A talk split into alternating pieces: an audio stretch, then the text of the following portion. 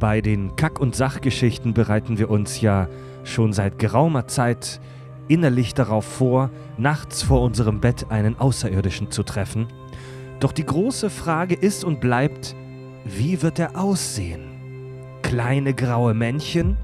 Große stumpfe Viecher mit Säulenbeinen? Insektoide? Schleimige Blubberblasen? Wir reden heute über Grey's Anatomy, also die Anatomie der Außerirdischen, und geben einen kleinen Einblick, wie abgefahren die Disziplin Astrobiologie sein kann und was uns da draußen vielleicht so alles erwarten könnte. Ich bin Fred, wünsche viel Spaß bei einer galaktisch starken Folge. Hier sind die Kack- und Sachgeschichten, der Podcast mit Klugschiss. Total banale Themen werden hier seziert. Scheißegal wie albern, hart analysiert. Darüber wird man in tausend Jahren noch berichten. Das sind die Kack- und Sachgeschichten. Herzlich willkommen zu den Kack- und Sachgeschichten. Mein Name ist Fred. Heute nicht im Kack- und Sachstudio in Hamburg-Barmbek, sondern im Kack- und Sach-Außenstudio. Wir befinden uns in einer geostationären Umlaufbahn um äh, Alpha Centauri und ich begrüße mit mir zusammen meine beiden Sci-Fi-Experten und Hohlbirnen Fab und Andy. Hi. Tag. Guten Morgen. Auf der einen Seite unser lieber Andy, Ja, Softwareentwickler, immer noch leider. Hentai-Experte, Zum Glück immer noch. Smart Home äh, Hacker. Stimmt, stimmt es, dass du mal ähm, Überwachungskameras in einen Pferdestall installiert hast und die mit dem Internet verbunden hast? Ja. Was für eine Art kranker Porno war das? Da wollte man echt einen Schwanz sehen. Das war. Damit habe ich die meisten Lifetime-Abos meines Lebens abgeschlossen. Geil. ja. Auf der anderen Seite Fabio, Hi. Softwareentwickler in der Luft- und Raumfahrtbranche. Das Ja. ist lange nicht so cool, wie es sich anhört. Ja. Sag Ähm, Mal. Arschloch. Außerdem ähm, genießt du jetzt ein beschauliches Leben auf dem Land. Ja. Fabio ist von Eisingen weggezogen und wohnt jetzt in Konweiler. Das ist ein Teil von Straubenhardt in äh, Baden-Württemberg. Ja, es ist so kaffig, wie es klingt. Mhm. Wie seid ihr drauf, Leute? Haben, machen wir eine gute Folge heute? Mm, noch ein paar Schnaps, Ich aber wollte gerade sagen, gib mir noch ein paar Bierle und dann, aber es ist ja häufig so, dass sich eine Kurve entwickelt. Ja, am Anfang noch voll seriös und nüchtern und mit jedem Laut, den wir von uns geben, hört man den Alkoholpegel, wie er steigt. es ist Ja. eine E-Kurve. Am Anfang ist gar nichts los. Fred labert irgendeine Scheiße und dann lässt es einen Riesenschlag. Ja. Ich freue mich auf den Schlag noch. Die heutige Folge könnte man fast so als inoffizielles Sequel zu unserer legendären Alien-Entführungsfolge machen. Das war eine der ersten, die wir gemeinsam zu dritt aufgezeichnet haben, wo wir, Ist das so? wo, ja, ja, wo wir über unsere geheimen Ängste über Alien-Entführung gesprochen haben. Das ist, das ist ähm, ziemlich genau jetzt, glaube ich, fast zwei Jahre her. Das war doch nicht die erste Folge. Das war eine der ersten, die wir zu dritt aufgenommen haben. Ich glaube sogar die zweite. Ich bin mir nicht mehr ganz sicher. Eine der ersten. Wir sprechen heute über Alien Anatomy, also über Grey's Anatomy praktisch. Ja, Oh, oh. Nicht schlecht, oder? Für den Anfang. Nicht schlecht. Jetzt, Ja. jetzt hast du auch kapiert. Ja, ich habe schon sofort kapiert, aber zuerst Ja. war es keine Reaktion würdig. Ne? Wir sprechen heute darüber, wie Außerirdische aussehen könnten, was sich da so, was, was da so kräuchen und fleuchen könnte, was sich da so entwickeln könnte. Und ich frage euch jetzt mal, um ins Thema flauschig reinzukommen, welche Art von Außerirdischen ist denn eure Lieblingsart? Grace. Fabio sagt Grey Also Alien, a- alles uns Ähnliche. also humanoide Außerirdische. Ja. Das ist ja Das langweilig. ist relativ langweilig, Fab. Ich wäre jetzt eher für Reptilienartige. Ich hätte, ich hätte fast Geld drauf gewettet, dass du Insektoide sagst, Andi. Ohne Scheiß. Ja, auch, ja, wobei Insektoide sind mir, ja, warum nicht, aber so die klassischen Bugs, Ja. das sind ja Insektoiden. ja. Ja, das ist so, Wohl halt. ah, Mein bisschen mit, Lieblings- mit dem, mit dem, äh, mit dem Film da oder mit der, mit der Filmserie da, Starship Troopers. Troopers. Ja, haben die das bisschen so arg ins Lächerliche gezogen, muss ich sagen. So von, von den Aussehen her, das hat mir nicht gefallen. Von daher wäre ich jetzt eher für Reptilienartige. Okay. Ich muss revidieren. Mein Lieblingsaußerirdischer ist der von Solaris. Der Planet, der denken kann. Also was mega abstraktes und Ja, sickes. ja. Nicht, ja, nicht, sowas ist natürlich auch sehr geil. nicht fassbares. Ja. Ich bin, also ich finde Insektoide sehr geil. Und ich äh, stimme Fab zu, ich finde auch so dieses ultra-fremde, ultra-abstrakte sehr geil, über das wir vielleicht auch noch sprechen können. Ja. Um ein bisschen warm zu werden, können wir mal kurz darüber sprechen, wo im Universum kann Leben denn überhaupt existieren, nach dem, was wir jetzt, nach unserem jetzigen Stand des Wissens glauben zu wissen. Es gibt nämlich eine ganze Reihe von Parametern, von Voraussetzungen, die ein fremder Planet oder ein fremdes System erfüllen muss, damit dort Leben denkbar ist. Zum einen müsste sich ein solches fiktives Sternensystem in einer relativ ruhigen Region der Galaxis befinden. Also unsere, wir befinden uns ja in der Milchstraße, das ist unsere Galaxis, die, die Spiralgalaxie. Und da gibt es sogenannte Sternentstehungsgebiete hauptsächlich eher im Zentrum der Galaxis, wo ständig neue Sterne entstehen, wo echt viel Action ist. Wir haben viel Strahlung, wir haben relativ häufig Supernovae.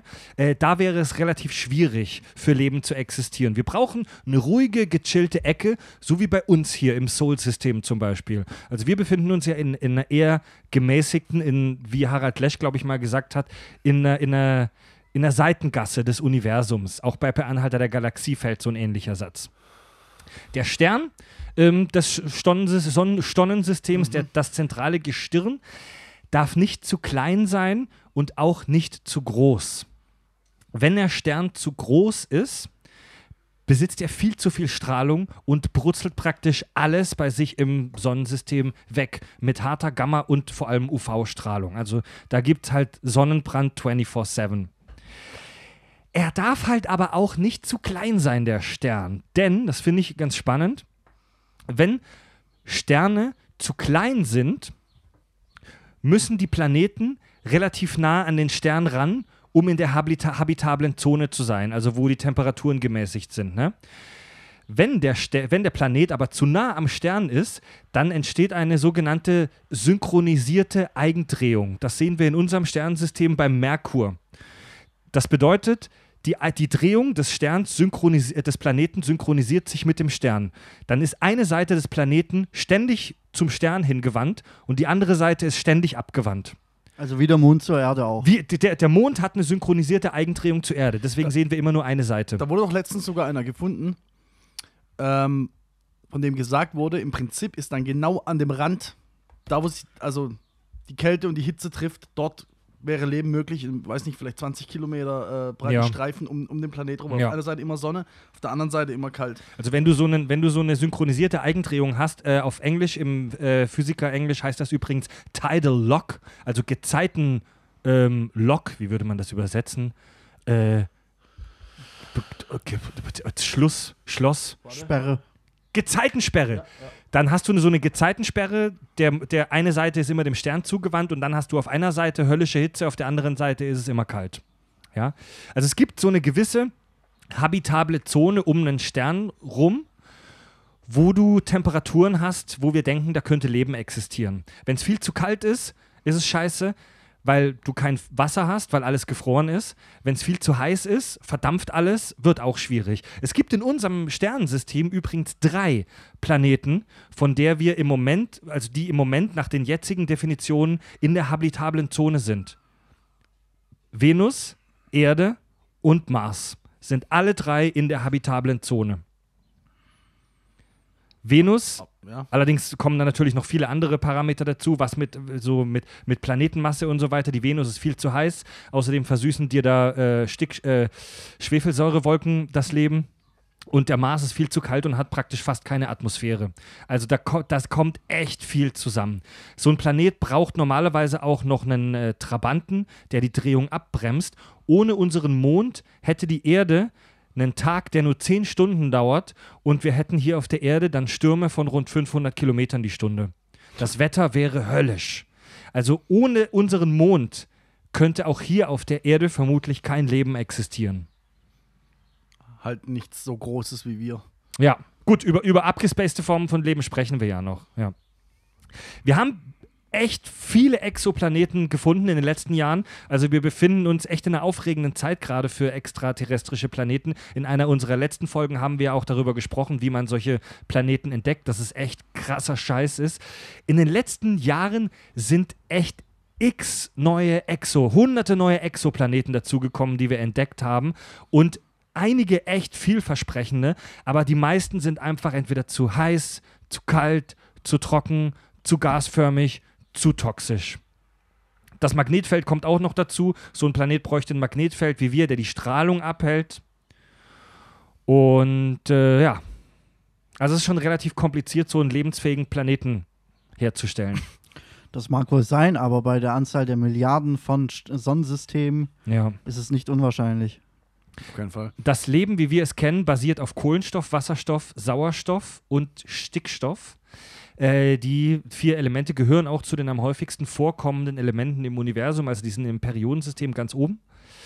Und äh, man, man kann sich vorstellen, dass es vielleicht auch, das wurde in der Science Fiction auch schon ein paar Mal verwurstet, dass es vielleicht auch Leben auf Siliziumbasis geben könnte. Denn Silizium ist Kohlenstoff sehr ähnlich. Das ist ähnlich reaktionsfreudig wie Kohlenstoff. Sind nicht in der gleichen Spalte sogar? Es ist in der gleichen Spalte. Es hat genau wie Kohlenstoff vier Bindungsarme.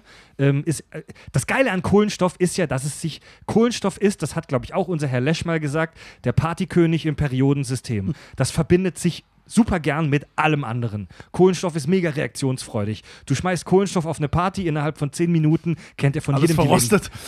Hat er sich mit allen gepaart. Ja. Bei Silizium wäre das, eh- wäre das auch möglich. Ich glaube, es war Sauerstoff.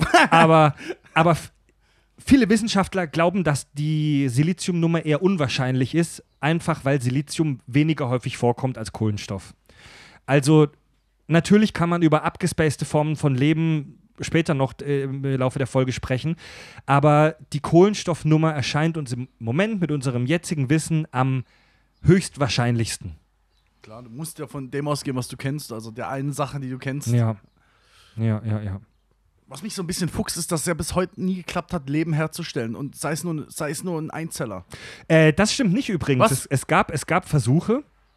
Ähm, es gab Versuche, die sind auch schon eine, die sind auch schon eine Zeit lang her. Ich glaube, das war in den 70ern oder 80ern, wo es jemand geschafft hat, in einer, in einer Salzwasserlösung mit äh, periodischen Stromstößen einfache Aminosäuren herzustellen. Das war noch kein richtiges Leben. Ja, eben, Das, eben. okay, ja, okay. Aber ein Einzeller kommt da nicht bei raus. Genau, also das war noch kein richtiges Leben, aber der hat es halt geschafft, und zwar in, innerhalb von nur wenigen Tagen, einfache Aminosäuren mit Stromschlägen herzustellen. Es gibt ja diesen heiligen Gral, ich hoffe, ich erzähle es jetzt richtig. Ähm, wenn du die, äh, ich, ich weiß nicht, welche Stoffe es waren, aber mit Sicherheit Kohlenstoff etc., die, von denen man denkt, die direkt nach dem Urknall da waren.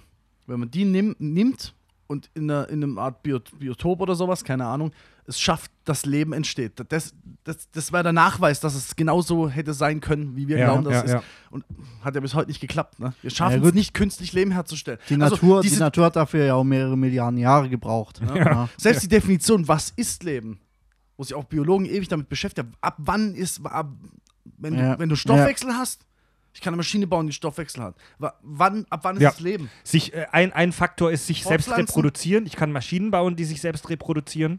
Also die Frage, was ist Leben?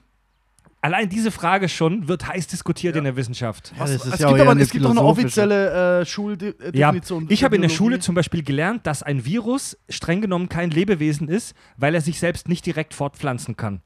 Aber er kann sich indirekt fortpflanzen und viele Biologen sagen heute, für sie ist ein Virus ein Lebewesen. Würde Das ist halt sagen. Definitionssache.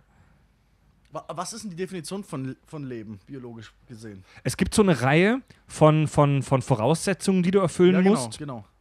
Und dann ist, äh, ist es und dann ist es Leben. Ich gucke mal kurz nach. Weil das weiß noch, 8. Klasse Biologie wurde uns das mal gesagt, aber lange her, ne? Ja. Richtig.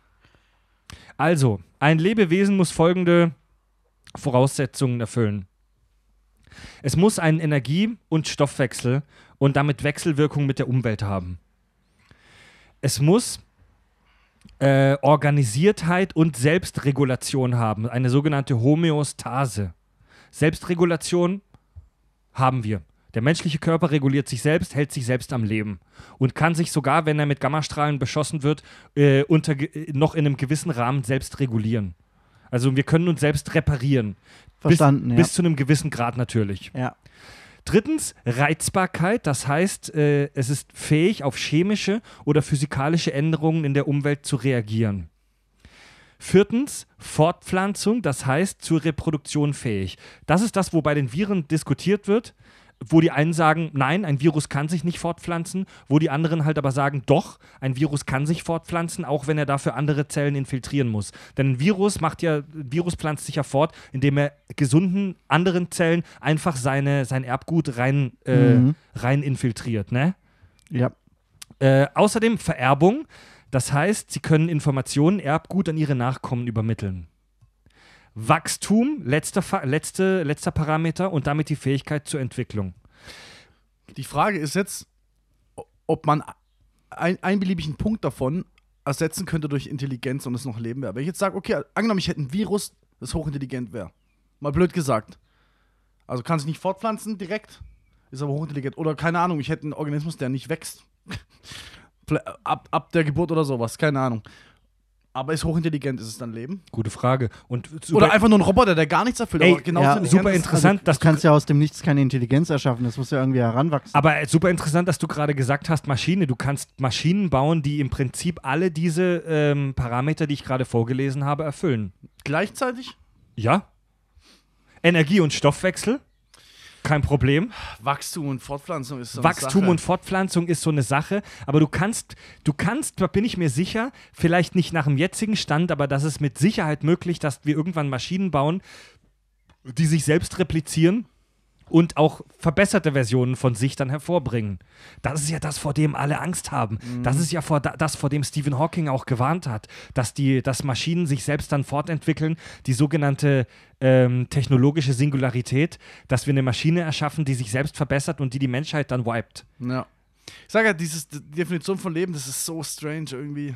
Ich weiß nicht. Ja, würdest du die Maschine, die das macht, dann als Lebewesen bezeichnen? Ja, ey, das, das ist schon echt, eine, das, ist, das hat schon philosophische ähm, Aspekte, diese Also Diskussion. laut deinen genannten Kriterien, so wie du das gerade formuliert hast, würdest du diese Maschine als Lebewesen bezeichnen? Schwierig, Ja, ey. ja, weil spätestens nach ein paar Generationen wäre das anerkannt. So wie mit allem. Also dann Der könntest du Scheiß ja auch kommt, ein paar Hinterwäldler Evolutions schreien dagegen, drei dann Generationen könntest du ja später auch in die evolutionstechnisch sagen, wenn die Maschine und die Menschheit ausweibt, dann ist es halt Darwin, ne?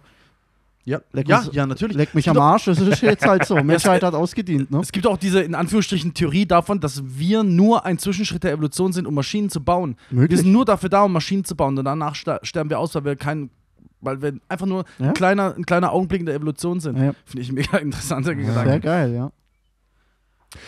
Ja gut, Leute, dann äh, haben wir das Intro sozusagen hinter uns und können mal Tacheles sprechen. Was glaubt ihr denn jetzt wirklich so ins Blaue hinausgesprochen, wie würde der durchschnittliche Außerirdische aussehen? Vielleicht können wir zu Beginn gleich mal die Anzahl der Darmausgänge klären. Ja, Hast du so viele Sonden dabei, Fred? Mal schauen, ob wir die, die nötige Sondenanzahl haben. Also, bei Star Trek und bei fast allen anderen Science-Fiction-Erzeugnissen sehen wir hauptsächlich humanoide Aliens. Also ein Torso, vier Gliedmaßen, ein Kopf. Bei Star Trek und den meisten Science-Fiction-Serien und Filmen ist es halt hauptsächlich ein Kostenfaktor.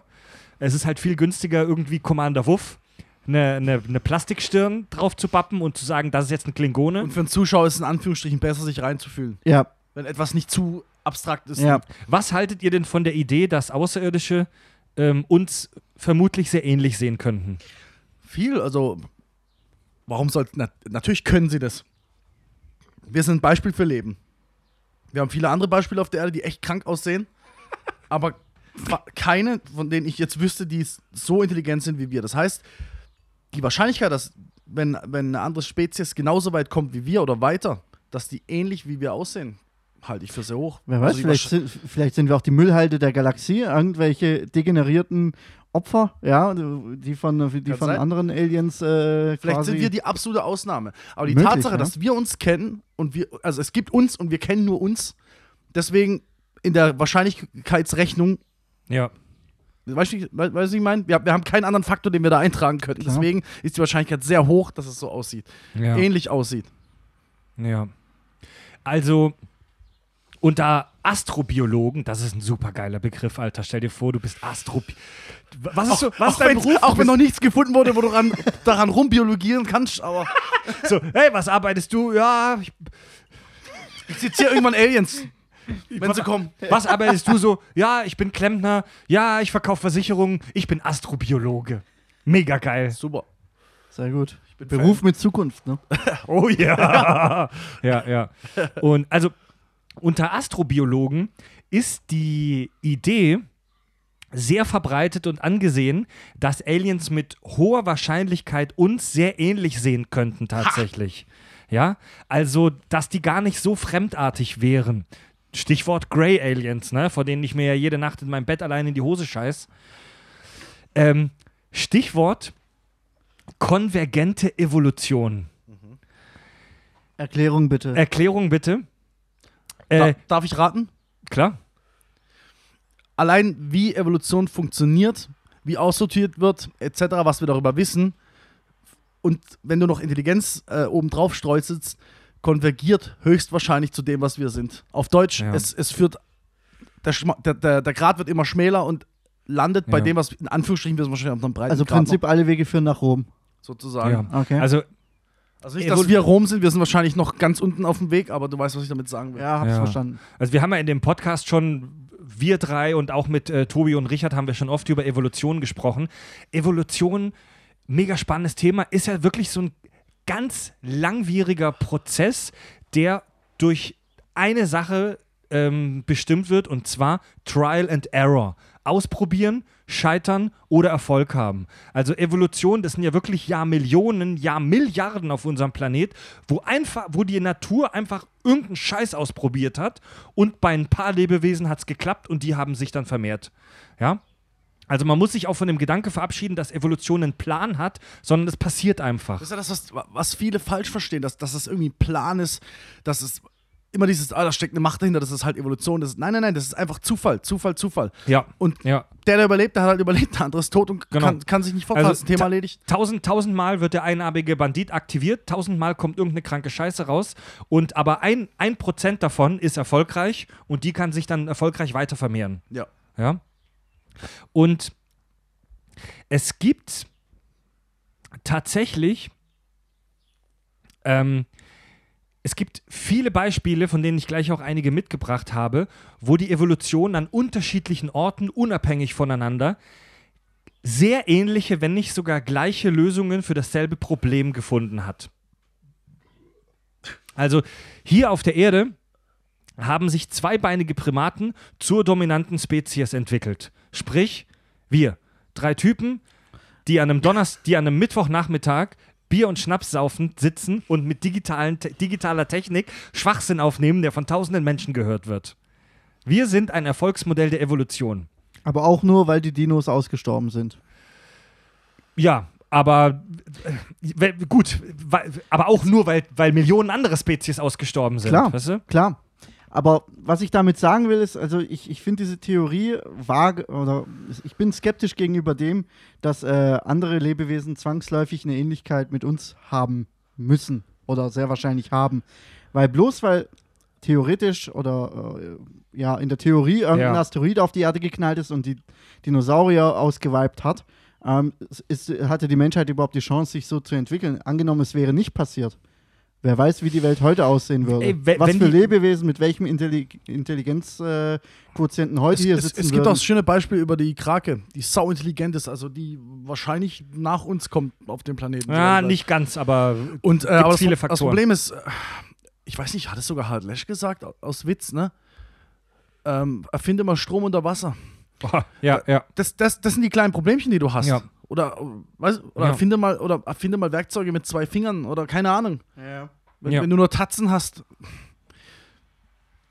Also ich kann mir also es gibt diese Idee, dass es dass die Form, die wir im Laufe der Evolution entwickelt haben, zweibeinige Primaten mit zwei Armen, Torso, Kopf, die klassische humanoide Form, dass das im Prinzip das eine Erfolgsmodell ist und dass es wahrscheinlich ist, dass auf anderen Planeten die Evolution einen ähnlichen Weg gegangen ist. Vielleicht, das klingt jetzt echt ein bisschen, bisschen, äh, bisschen ego, ego, egomanisch fast schon. Das klingt schon fast ein bisschen chauvinistisch, aber könnte es nicht sein, dass das das eine Erfolgsmodell für intelligente Lebewesen ist? Wäre es nicht krass, wenn das eine Nat- Naturkonstante wäre? dass, okay, ich finde jetzt andere Planeten, da ist Leben, aber halt nichts äh, Vergleichbares mit unserem. Und immer wenn ich was Intelligentes finde, ist es entweder so abgefahren, dass wir es nicht mehr blicken, oder es sieht uns ähnlich. Das wäre krank, oder? Ja. Also für Planeten mit denselben oder ähnlichen Parametern, wie wir vorhin definiert haben, durchaus wahrscheinlich. Ja, Ja, lass die größer sein, lass sie kleiner sein, lass sie fett, dünn, lass sie drei Augen haben. ja. Das sind alles nur Kleinigkeiten. Nee, ich meine? Parameter der Umwelt. Ja, also dass die Erde oder der Planet in einem habitablen Raum äh, haben muss. Die ganzen Ja, ich ja. Parameter, die du vorhin Meine ich doch hast, weniger ja. Gravitation, vielleicht werden sie größer, mehr Gravitation, vielleicht sind sie kleiner. Aber dass sie vielleicht im, im Endeffekt uns ähnlich sind. Um überhaupt eine gewisse. Vielleicht kommt irgendwann eine Stufe in der Evolution, wo es wieder egal ist, wie wir aussehen. Wo du einfach nur noch Ja. ein, ein Klumpen Matsch sein kannst, weil die Technik da ist. Aber Ja, um, um, das zu, um das zu erreichen, musst du vielleicht uns ähnlich sein. Hast du gerade mega geil gesagt, Andi? Ja, ich fände es mega geil, irgendein scheiß Glibber zu sein und Du bist nicht weit weg davon, Alter. Ja. Ich finde dieses Thema konvergente oder es wird auch manchmal analoge Evolution mega spannend. Es gibt Beispiele hier auf unserem Planeten dafür. Zu, also, wo, wo unterschiedliche ähm, Spezies, die eigentlich gar nichts miteinander zu tun haben, die ein komplett anderer Stamm sind, fast gleiche Problemlösungen für eine äh, Herausforderung gefunden haben. Zum Beispiel Haie und Delfine. Das eine sind Fische, Haie, das andere sind Delfine. Ähm, Säugetiere. Also die haben wirklich nichts miteinander zu tun über Jahr, Mil Millionen, Milliarden. Das sind zwei völlig unterschiedliche Tierstämme. Ja? Äh, also wenn, wenn du irgendwas finden willst, wenn du irgendeinen gemeinsamen Vorfahr von denen finden willst, musst du so weit zurückgehen, dass du wirklich bei so matschigen Glibber bist. Und die haben beide für die schnelle Fortbewegung durchs Wasser diese stromlinienförmige Bewegung entwickelt. Mit den Flossen ähm, und mit dieser, mit dieser Form. Haie und Delfine, die sehen mega ähnlich aus. Das sind zwei völlig andere Lebewesen. Oder, oder so, so einfache Dinge wie, wie Herzen, Augen, segmentierte Gliedmaßen. Das hat halt fast jeder in Anführungsstrichen. Ne? wir, wir, wir Menschen haben ja auch segmentierte Gliedmaßen. Hand, Unterarm, Oberarm. Und das haben eigentlich super viele Spezies unabhängig voneinander entwickelt. Beine zum Beispiel. Die, ähm, die meisten Tiere mit Innenskelett haben vier Gliedmaßen. Insekten mit Exoskelett brauchen ein paar mehr. Die haben oft mehrere Beine, weil sie so ein bisschen, bisschen sperriger sind und ein bisschen instabil. Aber ähm, die, die effizienteste Art äh, Gliedma von Gliedmaßen sind vier. Säugetiere mit mehr als vier Gliedmaßen, das wurde in Simulationen schon gezeigt, haben ein Riesenproblem. Prob das wird, weil äh, Gliedmaßen kosten Energie und sind anfällig für Verletzungen. Ein Mensch mit sechs Gliedmaßen hätte einen, wahrscheinlich einen deutlichen Nachteil. Ist ein interessanter Punkt. Weil du, es kostet halt auch viel Energie, diese Was da ganzen drin? Stichwort Flügel. Vögel, Fledermäuse oder auch Pterosaurier, also die Flugsaurier, sind drei völlig unterschiedliche sch- biologische Stämme. Wenn du die aber nebeneinander legst, die Flügel sehen fast gleich aus. Also die haben die gleiche Problemlösung gefunden, um sich durch die Luft zu bewegen. Schnäbel. Diese, diese Papageiartigen Schnäbel, die wurden von Papageien entwickelt, von äh, vielen Meeresschildkröten und auch von Kopffüßern, also Kraken und Tintenfischen. Auch völlig unterschiedliche Spezies, die unabhängig voneinander sich entwickelt haben. Ja, Was soll ich dazu sagen? auf der Erde trifft das alles zu, aber Ja. wenn du jetzt auf einen komplett anderen Planeten triffst, ist die Frage, ob dieselben Kriterien auch auf das Ja, Lebewesen na- na- zutreffen ey, würden. na- ja? Also natürlich. es kann sein, dass die optimale Lösung auf einem anderen Planeten komplett anders aussieht als hier auf der Erde. Ich, ich könnte mir vorstellen, dass du ähnlich über uns einfach eine unfassbar große Variation vorfinden würdest und Haufen Sachen, die es bei uns auch gibt. ja, klar, im Vielleicht findest du auch echt mal was Neues, ja. vielleicht findest du echt mal was, was es hier einfach nicht gibt, kann Ja. ja sein. Aber ich glaube, dass viele Sachen dort auch geben wird. Die werden Ja. Beine haben, die werden Schnabel haben, die werden. Augen haben, die werden keine Ahnung was haben. Was ich richtig geil fände, wären irgendwelche Lebensformen, die auf Symbiose basieren oder ähnliches, ja. Wo sich zwei unterschiedliche Spezies äh, verschmelzen, um eine dritte Spezies zu Das haben wir bilden. ja. Ja, gut, eine dritte Spezies haben wir eigentlich nicht ganz, oder? Wir haben ja die, ähm, wir haben ja doch diesen Pilz, der Ameisen befällt und die dann ein- fernsteuert. Das ja, ist auch eine, das ist eine ein Art Parasit, Symbiose. Das ist ein Parasit. Ja, okay. Ist eine Symbiose, aber nicht um sich fortzupflanzen. Nee, das ist keine Symbiose, das ist ein Parasit. Okay. Also Symbiose bedeutet, dass beide Lebensformen voneinander profitieren. Und wenn du nur. Haben wir sowas gar nicht? Doch, es gibt, es gibt auch symbiotische ähm, Beziehungen ähm, auf der Erde. Ich muss dir ehrlich sagen, ich habe gerade kein Beispiel bei der Das Hand, aber es gibt es auf jeden Fall. Ja, aber die können wahrscheinlich auch für sich existieren, ja? In der Es gibt- Symbiose werden sie es- wahrscheinlich optimiert. es gibt Sobald sie sich Ja, fortpflanzen, hier. machen sie zusammen eine Spezies aus. Es gibt äh, zum, zum Beispiel, es gibt zum Beispiel Vögel, die, ähm, ähm, die, die, ähm, wie heißen die Viecher, die im Sumpf leben? Ah, fuck, mit den Schuppen. Deine Mama? Ey, willst du mich verarschen? Jetzt fällt mir der Name von diesem Tier nicht ein. Schuppen, Sumpf. Reptil. Ja, nicht Alligator, sondern Krokodil. Krokodil.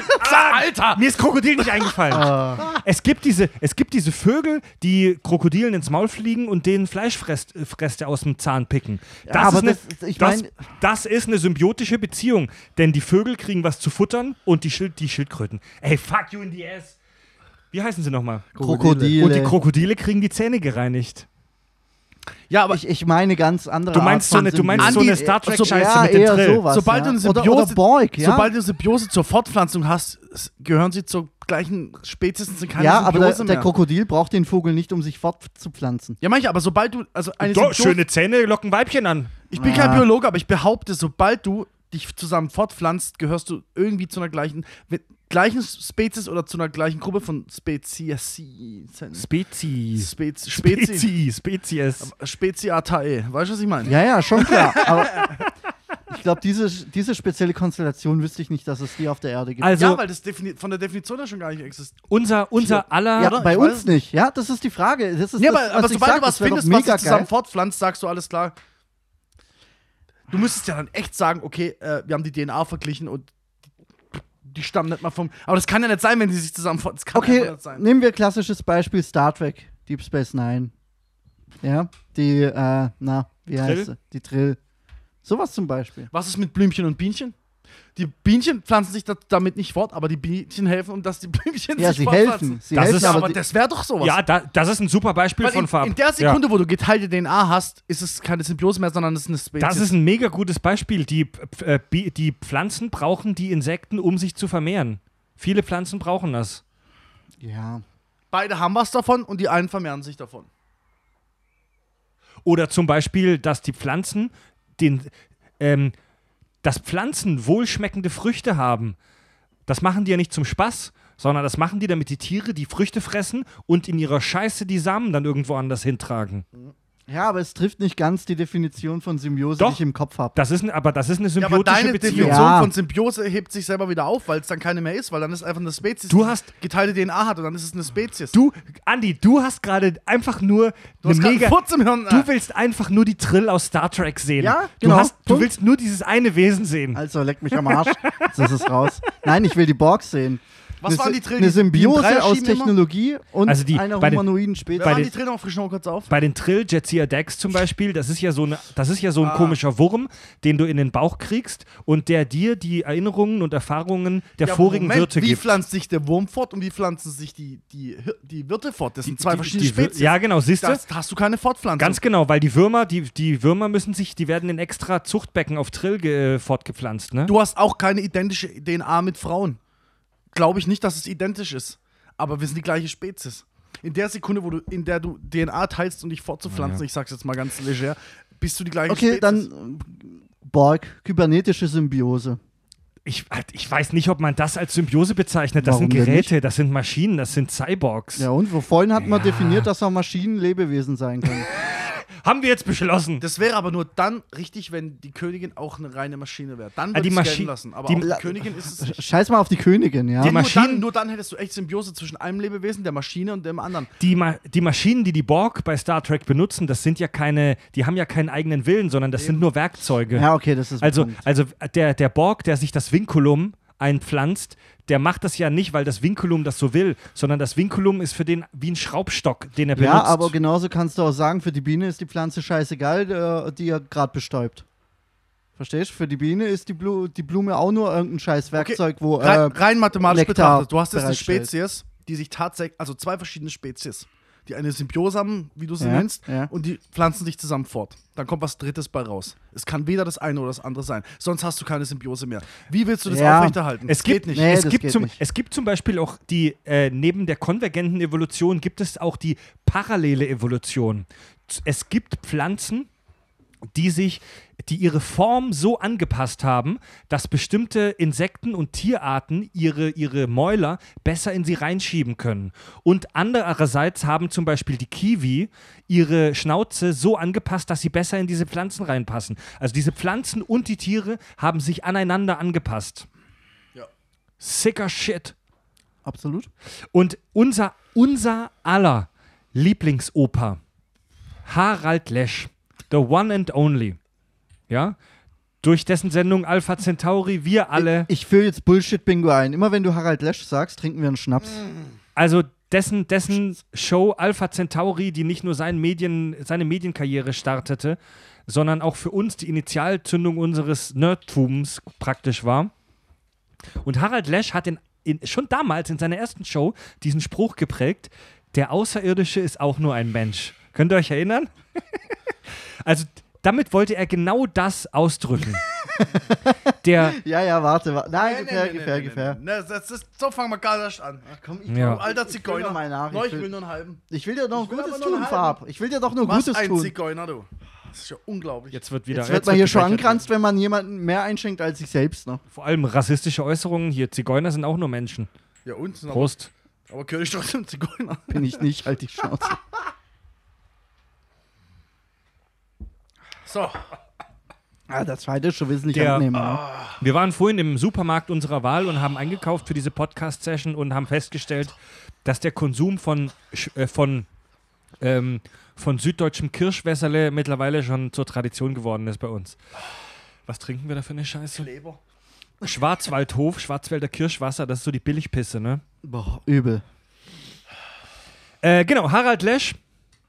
Der Außerirdische ist auch nur. Oh, jetzt füllt er wieder nach, ey. Nee, Mann. Bullshit-Bingo. Oh. Du Arsch, Mann. Meine Leber. Ja, mit dem Ey, Glas. aber mir ein klein. Jetzt, ja, ja, ja. Also hier- Bedank dich bei Fred. Ich Bedank sag's nicht mehr. bei Ich Fred. sag's nicht mehr. Fett kriegt einen ganzen. Ich nenne ihn nur noch ihn. Er. Er hat es gesagt. er, der da ist. Der Außerirdische ist auch nur ein Mensch. Okay, wir trinken jetzt aber nicht sofort. Ja. Okay, Ey. ähm, folgendes. Reiß dich zusammen. Ja. Reiß dich zusammen. Folgendes. Folgendes. Hängt schon Sabber auf deinem Bildschirm. Folgendes. Wir gehen in unserer Naturwissenschaft, in unserer Logik davon aus, dass die Naturgesetze, wie wir sie kennen, im gesamten Universum die gleichen sind. Wir haben überall im Universum die gleiche Gravitation wie hier, die gleichen Naturgesetze, Masse, ne, etc. Du meinst. Gravitationskonstante, oder? Ja, alles. Nein, nein, Also- nein, nein, Gravitationsgesetze. Also die, die Natur, die grundlegenden Naturgesetze, wie wir sie kennen, die müssen im gesamten Universum die gleichen sein wie hier. Wenn das nicht der Fall wäre, wäre praktisch alles, was wir glauben würden zu wissen über, über die, über die Welt, für den Arsch. Und es würde sich ein ganz krasses Problem ergeben. Angenommen, wir haben hier eine irgendeine gewisse Naturkonstante X und drüben ist äh, plus 3. Wenn du 40 Lichtjahre, jetzt mal ganz blöd, was viel zu nah ist, aber sagen wir mal 40 Lichtjahre weiter fliegst, ist es, verändert sie sich ganz minimal. Wie kann das sein? Wo passiert es? Passiert es, passiert es äh, langsam, passiert es diskret, also auf einen Schlag und es müsste Auswirkungen haben, dass allzu spät auf der Grenze dürfte zum Teil nicht mal was existieren, je nachdem, welche Konstante es ist. Es, also wir können uns das einfach nicht vorstellen, dass es nicht der Fall ist. Du kommst, also wenn, wenn du davon ausgehst, es wäre der Fall, kommst du in Konzepte rein oder in Überlegungen. Ja. Fab, du bist, du bist ja Diplom-Mathematiker. Ja, war ich Hab, mal. habt ihr euch im Studium auch mit so einem Scheiß beschäftigt? Mein Nebenfach war erst Physik und dann Kybernetik, also ja, also wirklich rudimentär. Also, und ich hatte halt Differential, äh, Differentialgeometrie, worauf zum Beispiel ähm, Relativitätstheorie in Anführungsstrichen aufgebaut ist, was sie benutzt, sag ich mal, also Krümmung von Raum, bla bla bla. Also mathematisch betrachtet äh, kann ich es leicht nachvollziehen, was die Physiker da treiben. Ja. Physikalisch betrachtet nicht. Ich habe es versucht. Ich habe mich auch mal in Quantenphysik-Vorlesung reingesetzt. Wenn, wenn du den Background nicht hast und es nicht voll, voll durchziehst, hast du keine Ja. Chance. Also ich bin kein Physiker. Also- ich, mein Physikwissen, was ich hier von mir lasse, ist absolut Stammtisch. Also wir gehen sehr stark davon aus, dass die Naturgesetze, wie wir sie kennen, überall gelten. Und das bedeutet, so sagt er, Der Außerirdische muss auf seinem Planeten die gleichen Probleme lösen wie wir. Und das bedeutet, dass er, da sind wir auch wieder beim Thema konvergente Evolution, die gleichen Problemlösungsansätze wie wir vermutlich entwickelt. Der Außerirdische muss Sensoren haben, die die Außenwelt wahrnehmen. Optische Organe, Augen. Er muss die Außenwelt chemisch wahrnehmen, unser Geruchs- und äh, Schmecksinn. Er muss sie physikalisch wahrnehmen, Tastsinn. Ja, er muss sich fortbewegen. Er braucht irgendeine Art von Fortpflanzungsorgan. Beine, die sind vermutlich, die Beine sind vermutlich unten. Es würde keinen Sinn machen, die Beine oben zu tragen. Was wäre, wenn es ein Lebewesen gäbe, das ein Beamorgan hätte? Um sich irgendwo hin zu beamen. Die schiere Energie, die es dafür bräuchte. Ja, jetzt mal rein theoretisch Wenn's, gesprochen. wenn, wenn es. Dann würde ich ausrasten. Du redest, du redest, Du hast gefragt, was dann wäre. Ich würde ausrasten. Das wäre dann, Brutalo-Viech, was weiß ich, ein Lebewesen, das 50 Tonnen wiegt von mir aus, um diese Scheißenergie, das eine, hal- eine halbe Sonne verzehren muss. Aber dann kann es sich von A nach B beamen. Gut, also wir reden über Magie. Nein, Das ist doch Bullshit, Alter. das ist echt Bullshit. Leute, Das ist echt eure Bullshit. Mann. Fantasie. bin Ich habe keine. Fantasie. Ich bin das ist Bullshit, Alter. Bullshit, das habe ich gar nicht gesagt. Ja. Der, der, das außerirdische Lebewesen wird genau wie wir eine zentrale Prozessoreinheit tragen, also ein Gehirn. Das wird es vermutlich nicht an den Füßen tragen, denn das ist gefährlich, sondern das Gehirn wird vermutlich möglichst weit weg von der Gefahrenquelle Boden weggehalten werden. Also der Kopf wird vermutlich auch eher im oberen Teil des Aber Körpers das könnte sein. man sich schon vielleicht detran- de, äh, jetzt kann ich nicht mal mehr schwätzen. Dezentralisiert vorstellen, ein Gehirn. Du meinst wie bei Insekten? also mehrere, mehrere Parts des Gehirns verteilt auf andere Stellen. Also- je nachdem, was wichtiger ist und was nicht. Ich bin, also, da will ich mich jetzt nicht zu weit aus dem Fenster lehnen, aber ich bin mir, glaube ich, sicher, dass ein Astrobiologe dir relativ schlüssig erklären könnte, wieso dezentrale ähm, Prozessoreinheiten, sprich wie bei Insekten, ähm, nicht zu höherer Intelligenz fähig sind. Aber Ah, keine okay. Ahnung, ist gerade nur Ich glaube, das ist Spekulation. schwierig, weil das ist absolut ineffizient. Also Moment, wenn, wenn wir von fremdem Leben reden, reden wir die ganze Zeit von intelligentem oder einfach nur von Leben? Ja, also wir reden jetzt nicht über irgendwelchen Mikroben, die in der Pfütze dümpeln, sondern wir reden schon über in, halbwegs Okay. intelligentes Leben, würde ich, jetzt- würde ich jetzt einfach mal sagen. Okay. Ja. Also ein bisschen klüger wie du. Das ist nicht, nicht nur ein bisschen, sondern enorm. Okay, ja, dann. dann. Also, ich glaube, und da bin ich nicht alleine, dass humanoide Aliens oder Aliens, die Tieren, die wir hier kennen, ähneln, absolut möglich, wenn nicht sogar wahrscheinlich sind. Ich sag's nochmal. Da das Einzige, was wir in unsere Wahrscheinlichkeitsgleichung eintragen können, wir und unser Planet sind, ist es sogar am wahrscheinlichsten, dass. Überleg mal, welche Variation du hier hast. Allein wenn du ins Meer gehst, du hast Variation, du, du findest dort Monster, wenn du das siehst. Boah, ne? Ich wette, egal wo du hinfliegst, du findest was und ich könnte mir vorstellen, dass du viele Teile vergleichen könntest mit dem, was wir hier Ja. haben. Nicht nur wir jetzt uns, sondern keine Ahnung. Krankeste Meereslebewesen. Ja. Bei uns ist die Variation schon so groß, so unfassbar groß, dass es sehr Weil- unwahrscheinlich wäre, dass du auf einem anderen Planeten nicht was ähnliches findest. Weil wir gerade über Le Meereslebewesen gesprochen haben und über den Fisch und über Wasser und so weiter. Wir haben es vorhin schon angeteased, was er gesagt hat. Äh, der der, der Fisch-Alien entwickelt ähm, Hochener äh, Hochenergie-Technologie nur einmal, weil er dann einen Stromschlag kriegt. Äh, Wissenschaftler halten die Entwicklung höherer Zivilisationen auf Wasserwelten, also wo es also unter Wasser, für sehr unwahrscheinlich. Denn viele, viele Entwicklungen, die wir für unsere Zivilisation ähm, brauchen, basieren auf Feuer oder Elektrizität. Und ähm, es kann natürlich primitive Intelligenz unter Wasser geben. Haben wir heute schon die Krake. Zum Beispiel die Krake gehört zu den intelligentesten Lebewesen, die wir kennen, die komplexe Probleme lösen kann unter Wasser. Es ähm, Metalle unter Wasser zu schmelzen, ist aber schlicht unmöglich, nach allem, was wir heute wissen.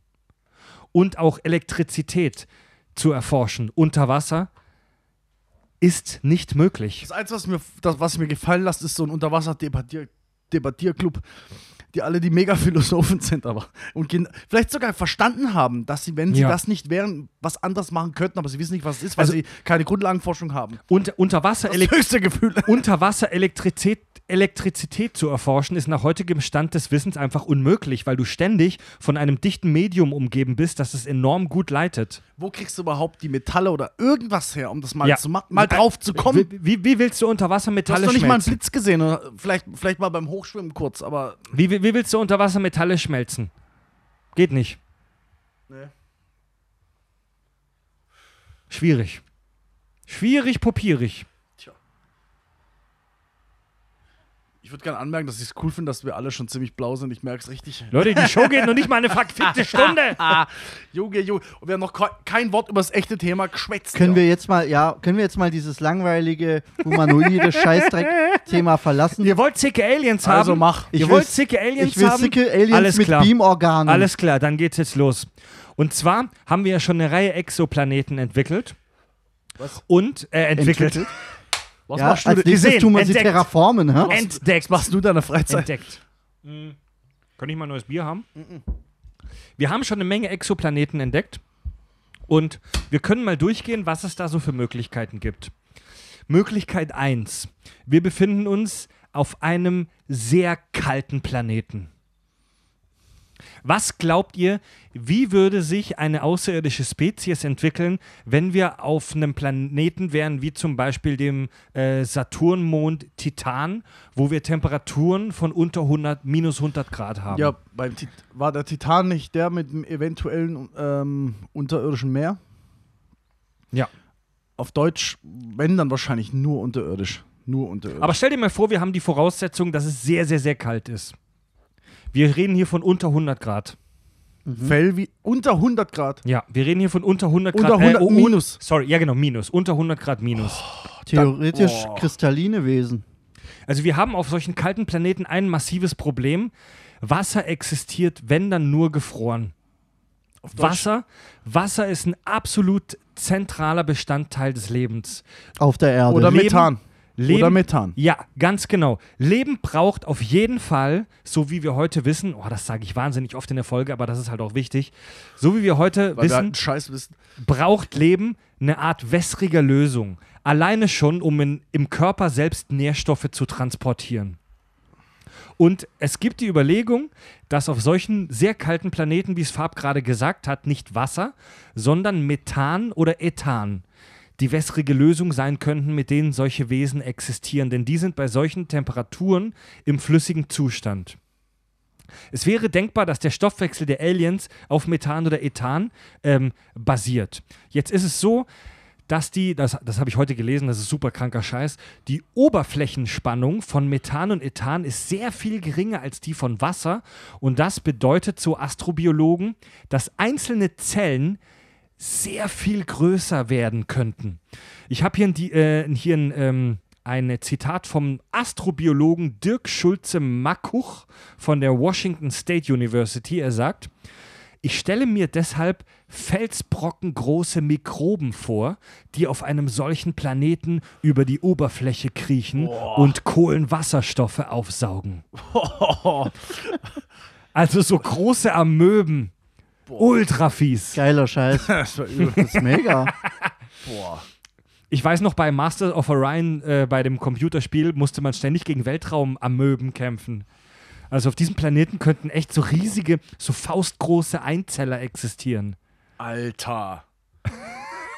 Könnten die sich dann in der Evolution auch weiterentwickeln zu Das ist eine höheren Lebewesen? Wie, Das wie groß wäre dann ein, bitte ein Mehrzeller? Ja, Überleg, das Ja, ist eine überleg gute Frage. überlege mal, mal. wie viele Zellen wir haben. Ja, Titan ist nicht mal ansatzweise so groß wie die Erde, soweit ich weiß. ja. Vielleicht gibt es dann auch irgend so eine perverse Scheiße, wie dass äh, der halbe Kontinent ein Lebewesen ist. So ein riesiges, fettes, zellulares Etwas. Ich, ich, könnt, ich könnte mir auch so Scheiße vorstellen, wie gerade so unter, äh, unterirdisches Meer. Und du hast vielleicht, keine Ahnung, so Art Methan. Ich, vielleicht ist Bullshit. So, so, so Methanpfützen, Methanmeere, die im Wasser schwimmen. Ja. Und dass sich dort Einzeller, Mikroben, irgend so eine Scheiße ansiedeln, aber dadurch eine Art Schwarmintelligenz bilden. Sich Ei, bewegen können, Sachen vielleicht sogar bewegen können, So ein weil es einfach bei- sein muss, keine Ahnung, da ist ein Fels, der muss weg, weil da ist, darunter ist ein weiteres Methanmeer, da, dass du so Ja. eine Art Schwarmintelligenz dadurch bekommst. Sowas könnte ich mir vielleicht vorstellen. Vielleicht ist es auch absoluter Auf Bullshit. kalten, auf kalten, also ähm, es ist ja auch so, dass chemische Prozesse, also praktisch alles, worauf wir basieren, ähm, sich mit schwankender Temperatur unterschiedlich schnell ähm, ne, ereignen. Auf kalten Planeten würde das Leben höchstwahrscheinlich mit unserem, also von unserer Warte aus, in Zeitlupe passieren. Also alles würde unfassbar langsam vorangehen. Äh, in, in, in der, in der Podcast-Folge mit, mit, ähm, mit dem High-Alarm-Podcast, bei unserem Crossover mit dem High-Alarm-Podcast, hat uns Tobi was erzählt über den Grönlandhai, über so einen Eishai, der unter dem Eis lebt und bei dem sich der Stoffwechsel in Zeitlupe vollzieht, der mehrere hundert Jahre alt werden kann, weil alles da unten in Zeitlupe passiert. Geiler Scheiß. Ja, warum nicht? Warum nicht? Es ist echt schwer, sich da Ideen aus dem Stift zu ziehen. Ne? Ja. Weil während ich meine Idee vortrage, fällt mir schon wieder auf, nee, das kann nicht sein, weil Das, das, das und das Problem und das. ist halt, dass uns auch die praktische Erfahrung hier auf der Erde fehlt. Na, ja, Also wir, wir kennen Lebewesen, die in großer Kälte existieren, aber wir reden hier von minus 20, minus 30, minus 50 Wir Grad. kennen auch Lebewesen, die an der Arktis in, in irgendwelchen Methanpfützen existieren. Das, daher kommt ja überhaupt erst diese Ja, Idee. ja, ja. Also wir haben hier Lebewesen, die sich rein von Methan. Ähm, ernähren. Ja, aber die basieren nicht auf Methan. nein, nein. Die basieren wie wir Nein. auf Kohlenstoff, aber ernähren sich von Methan. Aber das sind halt auch nur Mikroorganismen. Ja, ja. Da sind wir halt echt weit davon entfernt, über irgendwelche Lebewesen zu sprechen, die Podcasts ins Weltall senden. Ja. Aber wenn du doch überlegst, aus, aus Weiß, aus, aus Weiß, aus was bestehen normalerweise ähm, Atmosphären von Planeten? Entweder Staub, Dreck, äh, keine Ahnung, äh, irgendwelche, irgendwelche Giftstoffe für uns, Giftstoffe, was, auch- was auch Sauerstoff sein kann. Also aus, aus was bestehen die meisten äh, Atmosphären von Planeten? Und, und da musst du dir schon überlegen, okay, was kann man da atmen? Wie kann man da überhaupt Ja. aussehen? Ja, ja. k- Kann sowas leben? Kann ein Leben? Zersetzt sowas vielleicht alles, woraus wir glauben, was Leben bestehen könnte, wie Methan, äh, wie ähm, Kohlenstoff, Silizium? Wenn, wenn das das schon zersetzt und zerstört, dann wird es für uns schon sehr unwahrscheinlich, dass dort Leben existiert und so weiter und so weiter. Ja. Ja, ja, ja, ja. Also die Wahrschein also die Möglichkeiten engen sich dann schon ein. Je größer etwas sein soll, je komplexer etwas sein soll, da engen sich die Möglichkeiten schon ein. Ja, also wenn wir von komplexen reden, Leben reden, dann auf jeden Fall. Ja. Was, ja, was ja schon eine Maus ist, ne? ja. ja. Ja. Aber irgendwelche abgefuckten Pilzsporen oder so, könnte ich mir auch vorstellen, dass die in den abgefucktesten Ja. Orten der Welt oder im Universum Ich sag es existieren. so, ja. es gibt- teilweise auch so- sogar im Weltraum. So richtiger Bakterienschleim, der sich über Methanpfützen an, an Vor, vor, 50, Ansiedlung. vor 50 Jahren noch war unsere Vorstellung davon, wie außerirdisches Leben aussehen könnte, extrem eingeengt. Mittlerweile haben wir so viele kranke Lebensformen auf unserem eigenen Planeten gefunden. Ex Extremophile, die, die in den krankesten Orten existieren, dass wir da echt vorsichtig geworden sind. Es wurden tatsächlich im havarierten Reaktor von Tschernobyl Pilze gefunden, die direkt dort im Reaktor bei heftigster Gammastrahlung gedeihen. Ja, die fahren voll drauf ab. So ein Krempel immer, aber du findest. ein Krempel immer. Ja, aber du, komischerweise findest du nie irgendwas, was das Auto fährt. Oder ein Handy hat. Weißt du, was ich meine? Ja gut, die haben auch keine Chance, weil wir, so, weil die menschliche Spezies so Du dominant hast ist. immer, du hast auf, ich sage jetzt mal auf, auf Low-Level ne? Ist ja, ist ja Definitionssache, aber auf der Ebene, wo, wo es nicht intelligent wird oder nicht allzu komplex, in Anführungsstrichen, hast, findest du immer was. Oder in den kränkesten Voraussetzungen. Aber ich muss sagen, aber ich dass schon, im Handy rumläuft, findest du eben na, nicht. ich muss sagen, ich habe schon viele verstrahlte Wesen am Steuer mit Handy gesehen. Ne? Gut, jetzt haben wir über kalte Planeten geredet, jetzt sprechen wir über heiße Planeten. Zum Beispiel unsere Venus. Der zweite Planet des ähm, Sonnensystems ist, wie wir wissen, laut Definition noch in der habitablen Zone, aber durch diverse Faktoren hat sich da ein höllisches Klima entwickelt. Ähm, mehrere hundert Grad heiß, Wolken aus flüssiger Schwefelsäure, die den ganzen Tag runterregnen. das meine ich, das meine ich, sowas. Ja. Ähm, komplexes Leben ist auf der Oberfläche der Venus sehr unwahrscheinlich. Denn es ist so heiß, dass sich molekulare Bindungen dort einfach nicht aufbauen lassen. Du kannst dort, da, da, also die chemischen Prozesse laufen dort so schnell ab, da wird alles abgefackelt, dass es für mehrzähliges Leben dort wirklich praktisch nach unserem heutigen Wissen, da ist der Spruch wieder fast unmöglich ist, sich zu entwickeln. Also Thema erledigt. Da schmilzt, da schmilzt, da fackelt alles ab. Das ist Aber genau das, was wir über Chemie wissen, ist halt, die Bindungen brechen auf. Das verbindet sich Jetzt nicht. Die Frage ist, was ist unterirdisch? Komischerweise Ja, muss immer unsere Temperatur sein, ne? Je, genau, jetzt wird's spannend. Du meintest unterirdisch oder überirdisch. Komplexes Leben auf der Oberfläche unwahrscheinlich, aber ich habe was, ich habe eine geile Spekulation gelesen von ein paar Wissenschaftlern. Es könnte sein, dass sich auf der Venus oder bei ähnlichen Planeten Leben in den Wolken entwickelt. In rund 50 Kilometern Höhe in der Venus haben wir einen ähnlichen Luftdruck wie auf der Erde und wir haben tatsächlich relativ milde Temperaturen von 30 bis 70 Grad Celsius. Okay, Moment mal, ist, ist, die, äh, oh, äh, ist die Atmosphäre so dick, dass man nicht runterfällt?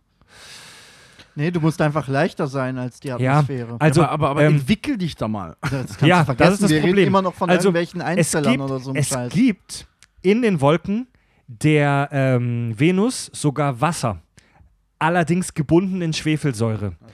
Also es gibt halt keine Wassertröpfchen, die rumfliegen, aber es gibt dort Wasser als Teil von Schwefelsäure. Ja? Und wir kennen mittlerweile Mikroben, Extremophile, da sind wir wieder bei dem tollen Wort, die in ätzendsten Säuren überlegen. Und es wurden tatsächlich sogar schon in Wassertropfen in der Erdatmosphäre primitive Mikroben gefunden, die in den Wolken existieren. Ja, gut, aber äh, haben die sich in den Wolken äh, gebildet? Und wenn ja, was machen sie, wenn es regnet? Das ist die Frage. Oder sind sie einfach hochgeschwemmt worden? Ja, das ist die Frage. Also, da will ich, da brauchst du echt, also ich behaupte jetzt mal eine echt krass dicke Atmosphäre, Ja. dass du da oben auch bleiben Da kannst. fände ich hochintelligente Regenwürmer unter der Erde viel geiler. Also ich habe ich hab, ich hab gelesen, dass sich manche Wissenschaftler mehrzähliges Leben tatsächlich vorstellen können in solchen Wolken, die dann ein, das ist halt aber wirklich mega krasse Spekulation, die müssten eine säurefeste Haut aus Polymeren haben, aus Makromolekülen, die, die könnten vielleicht mit Hilfe von riesigen Segeln ähm, auf der Höhe bleiben. Also wir sprechen von so Vögeln mit riesigen Flügeln. in welcher Ähm, Größe? Sie müssten, sie, sie, ähm, die Strahl, keine Ahnung, riesig müssten die wahrscheinlich Wie sein. entwickelt sich sowas da oben bitte? Das ist, die, das ist schwierig. Und wenn du Alter. neugeboren ja, bist und nur ein Fünftel so groß bist, was passiert dann? Das, das, die Strahlung in der Höhe. Halte ich dich zwei, 200 Jahre Ja. lang fest, bis du gewachsen bist? Warum also nicht? es gibt, es gibt, man muss halt auch mit der Strahlung zurechtkommen. Es gibt Mikroben, die harte Strahlung aushalten, wie gerade schon darüber gesprochen. In Tschernobyl im Reaktor hat man, hat man Pilze gefunden. Ähm, Ich glaube, da eventuell, habe ich mir einen Genitalpilz eingefangen. Den habe ich eventuell- dort liegen lassen. ähm, eventuell könnten diese Wesen eine spezielle Art von Photosynthese entwickelt haben, mit der sie harte Gammastrahlung ähm, stoffwechseln können.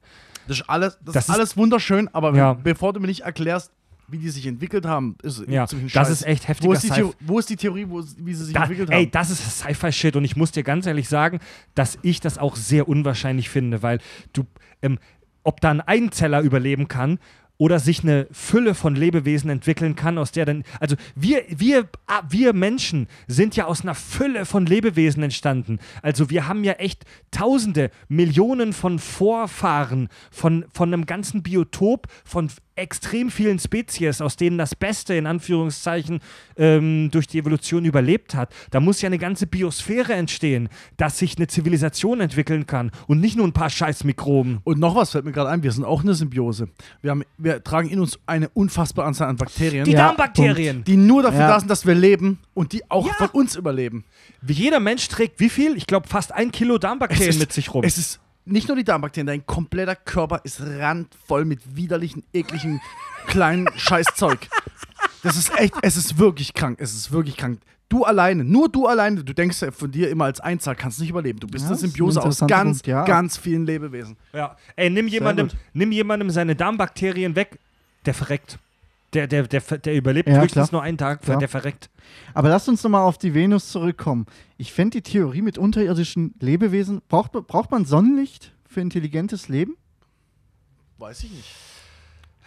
Angenommen nicht. Wir brauchen Wir, sterben brauchen es, aber angenommen nicht, ja. Und es Ich- gäbe. ja, ja, ich ja. glaube, es ist möglich ohne. Bin- Ich Scheiß kann mir- Maulwurf braucht auch Also Sonnenlicht. ich kann mir auch vor, ich kann mir auch vorstellen, dass es, dass sich komplexe Lebewesen entwickeln ohne, Stra ohne den Einfluss von Strahlung. Du Nacktmull, findest- du, Nacktmull brauchst du nicht an. du findest- braucht nicht ans Sonnen. du findest andere Energiequellen, ja. Ja, dann überleg dir mal, irgendeine hochintelligente Rasse lebt unter der Erde auf der Venus. Das ist wieder die Frage, wie intelligent wirst du da? Ich, ich, pff, keine Ahnung. Keine Ahnung. Angenommen, die wären intelligent genug, um Zivil eine Zivilisation, eine Primitive aufzubauen. Ja, also mit, mit minimaler Technologie, vielleicht ein bisschen Bergbau oder so, weil es bietet sich ja Oh, an so, unter so ein kleiner Erde. Taschenrechner. Also es fällt mir jetzt kein Grund ein, warum eine Unterwa äh, Unterwasser, un unterirdische Zivilisation, die erstmal nur Tunnel gräbt und frisst und Würmer frisst, keine Ahnung, warum die nicht intelligent werden sollte. Also mir fällt jetzt kein Ja, Grund ein. ja. Die Frage ist, angenommen Weil sowas unter der Erde findest existiert, du alles, was du brauchst. angenommen es existiert sowas, wie könntest du als Mensch das herausfinden? Das ist ja ultra schwer. Du musst ja erstmal Maschinen und Du machst Technologie erstmal die Hälfte entwickeln. kaputt davon. Ja, du musst erstmal gucken, dass du ist. irgendwie au- auf dem Planeten überhaupt äh, in die Atmosphäre reinkommst, ohne dass deine Gerätschaften bei der brutalen Strahlung und bei dem Schwefel und was weiß ich, was da alles durch die Gegend fliegt, nicht kaputt Also, geht. wenn die, also mein Gedanke ist gerade, wenn die keinerlei Wechselwirkungen mit der Atmosphäre haben, wird es schwierig, dir zu erkennen. Aber sobald du komplexe Maschinen entwickelst und Verbrennung, Verbrennungsmotoren ähm, Motoren entwickelst, ähm, Metalle schmelzt und so weiter, wegleiten. entstehen ja Abgase. Die Ab- ja. Und du musst Ja. du irgendwo hin, die, du, du musst so schädliche Abgase irgendwo hinhauen. Klar, dann haust du die in die Ich Atmosphäre, aber bei, bei der fetten Schwefelschicht Leute, weiß ich nicht, ob du die anders überhaupt ablaufen. nachweisen Ja, ja, könntest. ja, Sobald du da, ne, sag mal, eine in Anführungsstrichen entwickelte Intelligenz hättest, sobald die denken können und sie wissen, alles klar, wir, ähm, da oben gibt's was, wir gehen aber nicht raus, weil sonst verrecken wir. Dann geht die Neugier los. Neugier gehört zur Intelligenz dazu. Ja. Dann geht die Neugier los. Und das nächste, was du hast, sind Außenstationen. So wie wir Unterwasserstationen haben, die dann. Dann Stationen baust, du, dann oben. baust du Maschinen, mit denen du dich auf der Oberfläche bewegen kannst. Exakt, exakt. Was ist, vor, wenn, was ist, wenn denen ihr Körper so verletzlich ist, dass sie nicht an die Oberfläche können und ihnen fehlen ja, aber einfach dann die bauen Rohstoffe? sie sich halt was. Was ist, wenn, wenn denen die Rohstoffe fehlen, Kuppeln. um diese Hitze, die an der Oberfläche Ja. existiert, äh, herzustellen? Aber hey, das kann sein. Ey, es kann, Unterirdisch findest du hey, alles, Mann. ohne Scheiß. Es kann sein, dass von denen schon Maschinen und Autos und Sonden auf der Oberfläche der Venus rumfliegen, aber dass wir die nicht erkennen können. Also der, ähm, man stellt sich das so vor, dass wir die, dass wir alles wissen, was auf den außer, auf der Venus und auf dem Mars abgeht. Bullshit. Bullshit. Bullshit. Es ist sau schwierig, Informationen Klar. über die Oberfläche der Venus zu bekommen. Absolut. Jetzt überleg dir mal, da hocken drei ab, abgefuckte Siffer unter der Erde in, auf der Venus und äh, machen die Kack- und Sachgeschichten Venus Edition. Und sagen, ey, Ey. Spin-off. Weißt du, weißt du, wir wissen halt, was über unserer Erde ist, aber wir wissen, ab da kommt's Weltall. Wir haben die Sonne gesehen, das war's. Mehr können wir nicht messen, weil wir noch nicht so weit sind. Und die wären so abgefuckt, die wüssten nicht mal, was an der Ja, Oberfläche das mache ich aus abgeht. denen ihrer Sicht. Ja. Aus denen Ja. ihrer Sicht, Ja. ne? Oh Mann, ey. Ja. Ja. Mögliches, in Anführungsstrichen, wenn ich noch einmal in Anführungsstrichen Jetzt geht sag, dieses Thema hau mir endlich in bitte eine die Richtung, Fresse. die mir gefällt. Ja, irgendeine abgefahrene Scheiße, nichts Humanoides oder ähnliches. Können wir endlich mal einen Schnaps saufen? Fred, dein Zauberwort Ab jetzt saufe ich nur noch ein halbes. Ist mir echt Prost. zum Wohl.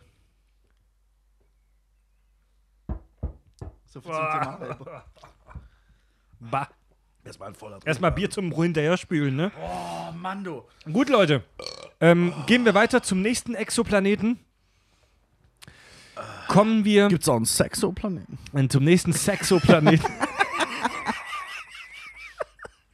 Hentai Planet. wegen, wegen, wegen qualifizierten Äußerungen wie diesen liebe ich es, mit euch aufzunehmen. Im Tentakelsystem. Ja, lasst uns mal sprechen von sehr großen oder sehr massereichen Planeten, sprich High G. Also eine deutlich größere Gravitation, deutlich höhere Schwerkraft wie hier auf der Erde. Wenn wir einen Planeten haben, auf dem eine höhere Schwerkraft existiert, dann müssten diese Wesen, die sich dort entwickeln, das ausgleichen durch Kraft. Du musst deutlich kräftiger sein als wir, um dich auf einen Planeten mit zwei, drei, vielleicht vier oder mehr G zu bewegen. Ja? Super. Die Idee von Superman basiert ja zum Beispiel darauf, dass die, äh, das Krypton, der Planet, ein High-G-Planet ist. Äh, und wenn die hier auf die Erde herkommen, ist das für die alles Pussy-Scheiße.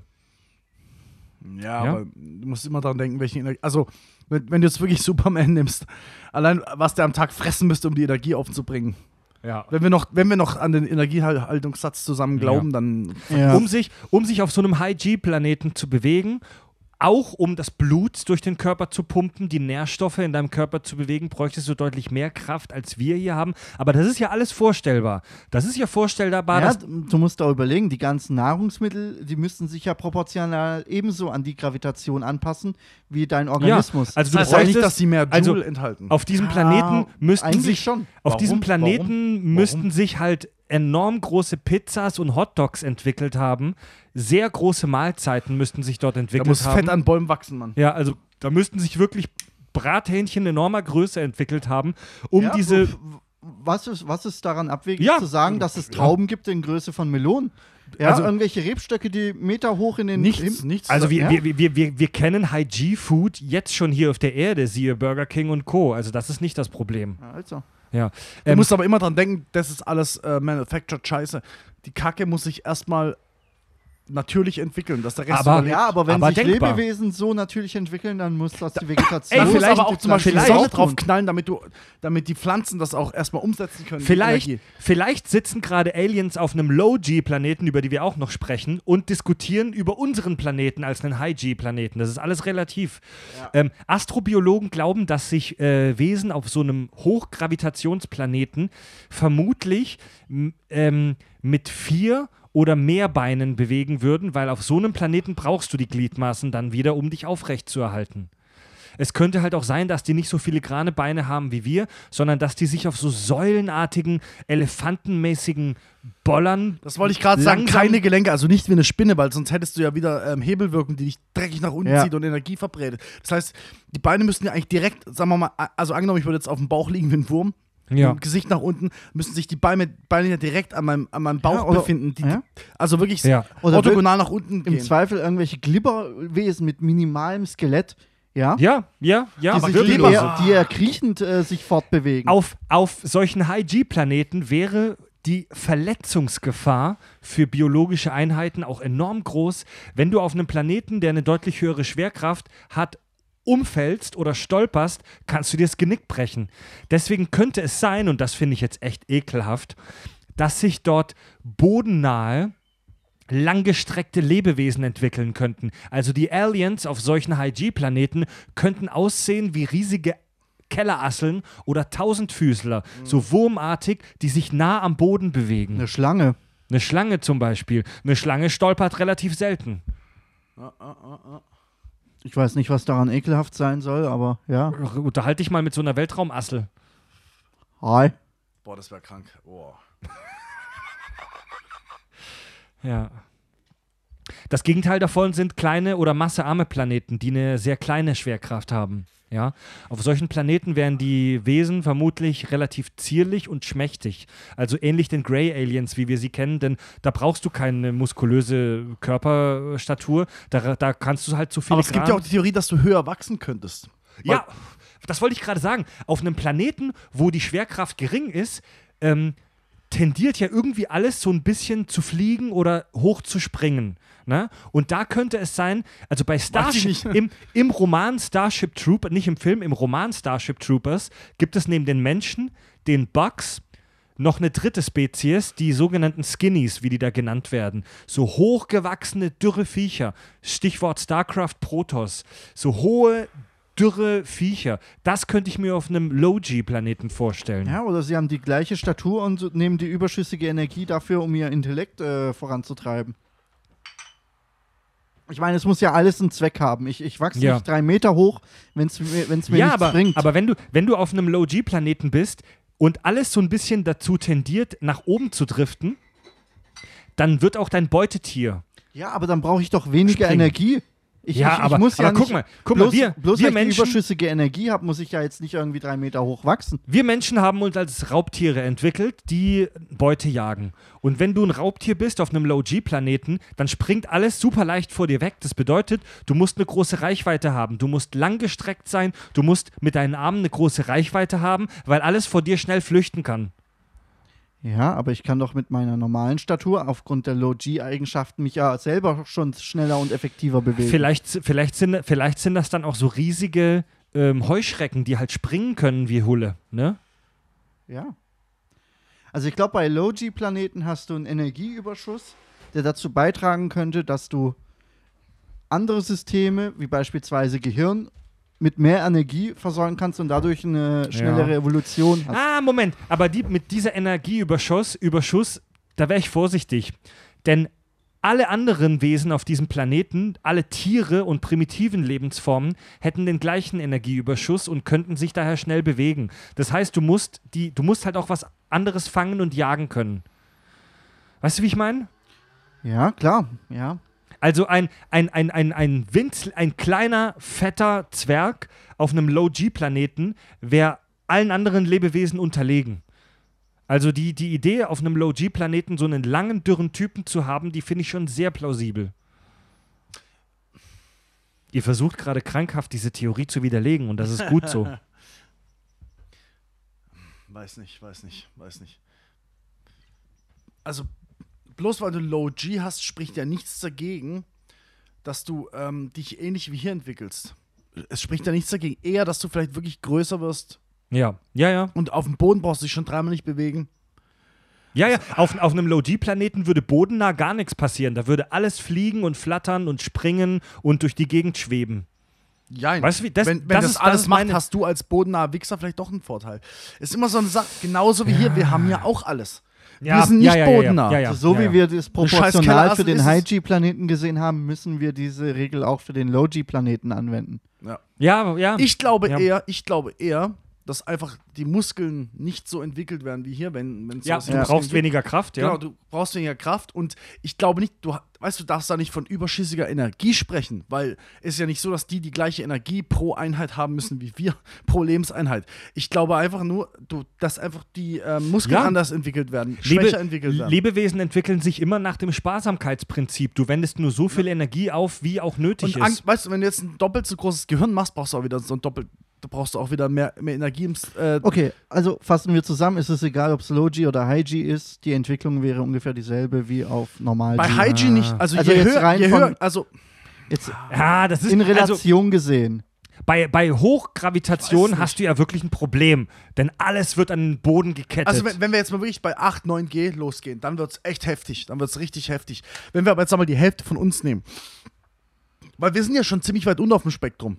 Ja. Das wissen wir nicht. Danach, äh, nein, Also doch, wir gehen- rein rechnerisch. Nach, also wir sind jetzt bei 9,81 G.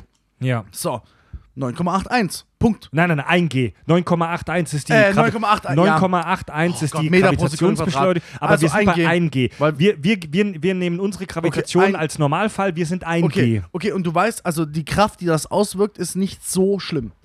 So, und wenn, wenn du es runterdrückst, gibt es eine Grenze, nämlich, dass du im Weltall schwebst. Das ist die Grenze davon. Ja. Da Ja. ist nicht viel, aber nach oben ist echt noch viel, viel offen. Nimm einfach Monsterplaneten, Riesensonnen, wie, äh, wie heißt es nochmal? US Scooter heißt, heißt die, glaube ich. Die krasseste Sonne, die wir kennen, die, ey, die ist so krank groß, dass alles zu spät, müssen wir nachher mal googeln. Die, echt, die echten Werte sind, also ich glaube, tausendfache unserer Ja, gut, Sonne aber auf der sowas. Sonne, auf einer Sonne kann es kein Ja, ja aber trotzdem, geben. diese Massen hast du auch. Ja. So, und deswegen, also wir sind sehr weit unten an der Nullgrenze einfach.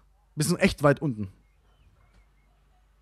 Das sei jetzt mal so dahingestellt. Ja. Deswegen, also aus unserer Sicht, Low, Low-G-Planeten, da ist nicht viel Luft. Nach oben ist aber Ja. verfickt viel Luft. Ja, aber wenn wir von habitablen äh, Zonen reden, dann muss die Gravitation natürlich mit eingerechnet werden. Also Ja, aber darum geht es ja gerade. Ab wann hört es auf, etc. Deswegen meine ich ja, nach oben können wir uns tot spekulieren, nach unten Klar. ist die Luft ja, wir wenig. könnten uns tot spekulieren, Ja, aber ja, es, ja. es würde nach oben hin auch irgendwo eine Deadline geben, wo es natürlich auch Planeten Ja, ja. und was weiß ich Ja, es oben gibt- drüber gibt, aber halt kein es Leben gibt- mehr. es gibt- Neutrino, Neutrino-Stern. Es gibt nach oben definitiv eine Deadline, denn wenn ein Planet eine gewisse Masse übersteigt, wird er zum Gasriesen, weil alles so in sich reinfällt und weil er viel zu viele Asteroiden anzieht. Unsere, das ist ein zusätzlicher Parameter, den unsere Erde hat. Wir haben, den, die, wir haben so heftige Typen wie den Saturn und den Jupiter in unserem Sternensystem, die durch ihre Masse die ganzen Asteroiden, die von außen kommen, abfangen. ne? Also, Also, wenn, also, krank, also ne? wenn, wenn, ein Plan, wenn ein Planet zu groß wird, hast du ein Problem, weil er zum Magneten für Asteroiden und für andere äh, Aber- aber Dinge wird. Schau dir mal sowas an wie ein Pulsar, also so ein Neu Neutronenstern, der, der, sich, der sich so unfassbar schnell dreht. Das kannst du dir gar nicht vorstellen. Riesengroß ist und sich unfassbar schnell. Also, wir reden hier von äh, innerhalb von Sekunden mehrmals ein kompletter Planet, der einfach nur aus geballter Neutronenmasse. Na gut, um so einen Stern wird es Da nach hast du dem, was G- wir heute wissen, vermutlich kein Leben geben. Äh, nicht nur vermutlich, da krümmt kannst sich die du Zeit abhaken. so dreckig, äh, da brauchen wir gar nicht drüber nachdenken. Ja. Tack. Und wenn das nicht der, krümmt die Zeit so dreckig. und, und wenn es dort Leben gibt, dann haben wir echt nichts kapiert. Ja. Wenn es auf sowas Leben gibt, dann haben wir nichts verstanden. Was glaubt ihr? Wären, hum, wären Außerirdische, egal ob humanoid oder nicht, wäre. Ver- Verschüttet hier den Schnaps. Egal, ist seine Wären, wären solche Außerirdische Raubtiere oder Pflanzenfresser? Was ist das für eine dumme Frage? Alles, alles. Ja, das, die Frage ist nicht so dumm, wie wir Die Frage ist, gibt es Pflanzen? Tja, das ist die Frage, ne? Also wenn wir von intelligentem Reden sprechen, dann sprechen wir auch über komplexes Leben. Und komplexes Leben bedarf meines Erachtens auch einer komplexen Umwelt. Ja, und komplexe Also- Umwelt schließt für mich Vegetation, Flora und Fauna und alles andere Also, mit ein. Um, um, um, um deine Frage zu beantworten, wir wissen heute, bei allem Veganertum, das ich sogar unterstütze, obwohl ich keiner bin, aber ich kann es verstehen. Alter mal. Ich kann, hey, bei Star Trek sind alle Veganer. Ich kann es verstehen. Was Nein, brauchst das da. Das da. Nein. Nein. Ja. Danke. Ähm, aber es gab einen Punkt in- in unserer Evolution, an dem wir angefangen haben, Fleisch zu fressen, mehr Energie aufzunehmen und das hat uns intelligent gemacht. Das Ja. hat unsere Hirne wachsen lassen, etc. Wir mussten Fleischfresser sein, um da anzukommen, wo wir sind. Ja. Das, um überhaupt sowas wie Ethik zu erfinden, dass daraus irgendwann vielleicht ein komplettes Veganertum entsteht, ist ein anderes Thema. Aber ohne diesen, ohne dass es jemals, also ohne dass wir jemals Fleisch gefressen haben, hätten, wäre es nie so weit gekommen. Nur mal dazu, ich, ich sage nicht, dass ich äh, kein intelligentes Wesen aus reinem Fleischfressertum, äh, aus reinem Pflanzenfressertum entwickeln könnte, aber Also- nochmal, wir kennen ja nur uns und Mein- bei uns war es so. Mein Lieblingssatz heute: Astrobiologen vermuten, dass sich aus reinem Pflanzenfressertum vermutlich keine höhere Intelligenz entwickelt. Die, das Fleischfressertum könnte eine Voraussetzung für die Entwicklung von Intelligenz sein. Pflanzen, also Wesen, die sich hauptsächlich von Strahlung ernähren. Pflanzen ernähren sich hauptsächlich von Strahlung, Photosynthese. Die wandeln Sonnenlicht in Energie um. Natürlich brauchen die auch Wasser und Nährstoffe aus dem Boden, aber die meisten Pflanzen ernähren sich hauptsächlich von langwelliger Strahlung, unserer UV-Sonnenstrahlung, ja? Ähm, und Wärmestrahlung. Wenn du eine Pflanze bist und deine Nahrung praktisch allgegenwärtig vorkommt, hast du kein Bedürfnis, evolutionär intelligent zu werden. Bei Pflanzenfressern, die in Wäldern leben, beispielsweise Weidetieren, die dort leben, ist es ähnlich. Ich habe das witzige Zitat gefunden, du musst nicht sehr clever sein, um ein Salatblatt zu erbeuten. Eine Schildkröte, die am Boden rumwackelt und sich von Gemüse ernährt, braucht keine Intelligenz. Interessant. Ich dachte, wär, ich dachte eher, dass das ein Energieding ist. Weil Auch, aus einem Salatblatt auch, hole ich viel we- auch, weniger raus auch. wie aus, aus einem Stück Fleisch. Es gibt Aasfresser zum Beispiel und auch Pfl äh, äh, Tiere, die Früchte fressen, die nur, die an wechselnden Orten und zu wechselnden Zeiten wachsen. Also es gibt vegetarische Affen zum Beispiel, die ernähren sich aber auch von Früchten und von Pflanzen, die zu unterschiedlichen Zeiten an unterschiedlichen Orten wachsen. Die müssen sich zumindest merken können, wo es ihre Lieblingsfrüchte gibt. Also da brauchst du eine rudimentäre Intelligenz.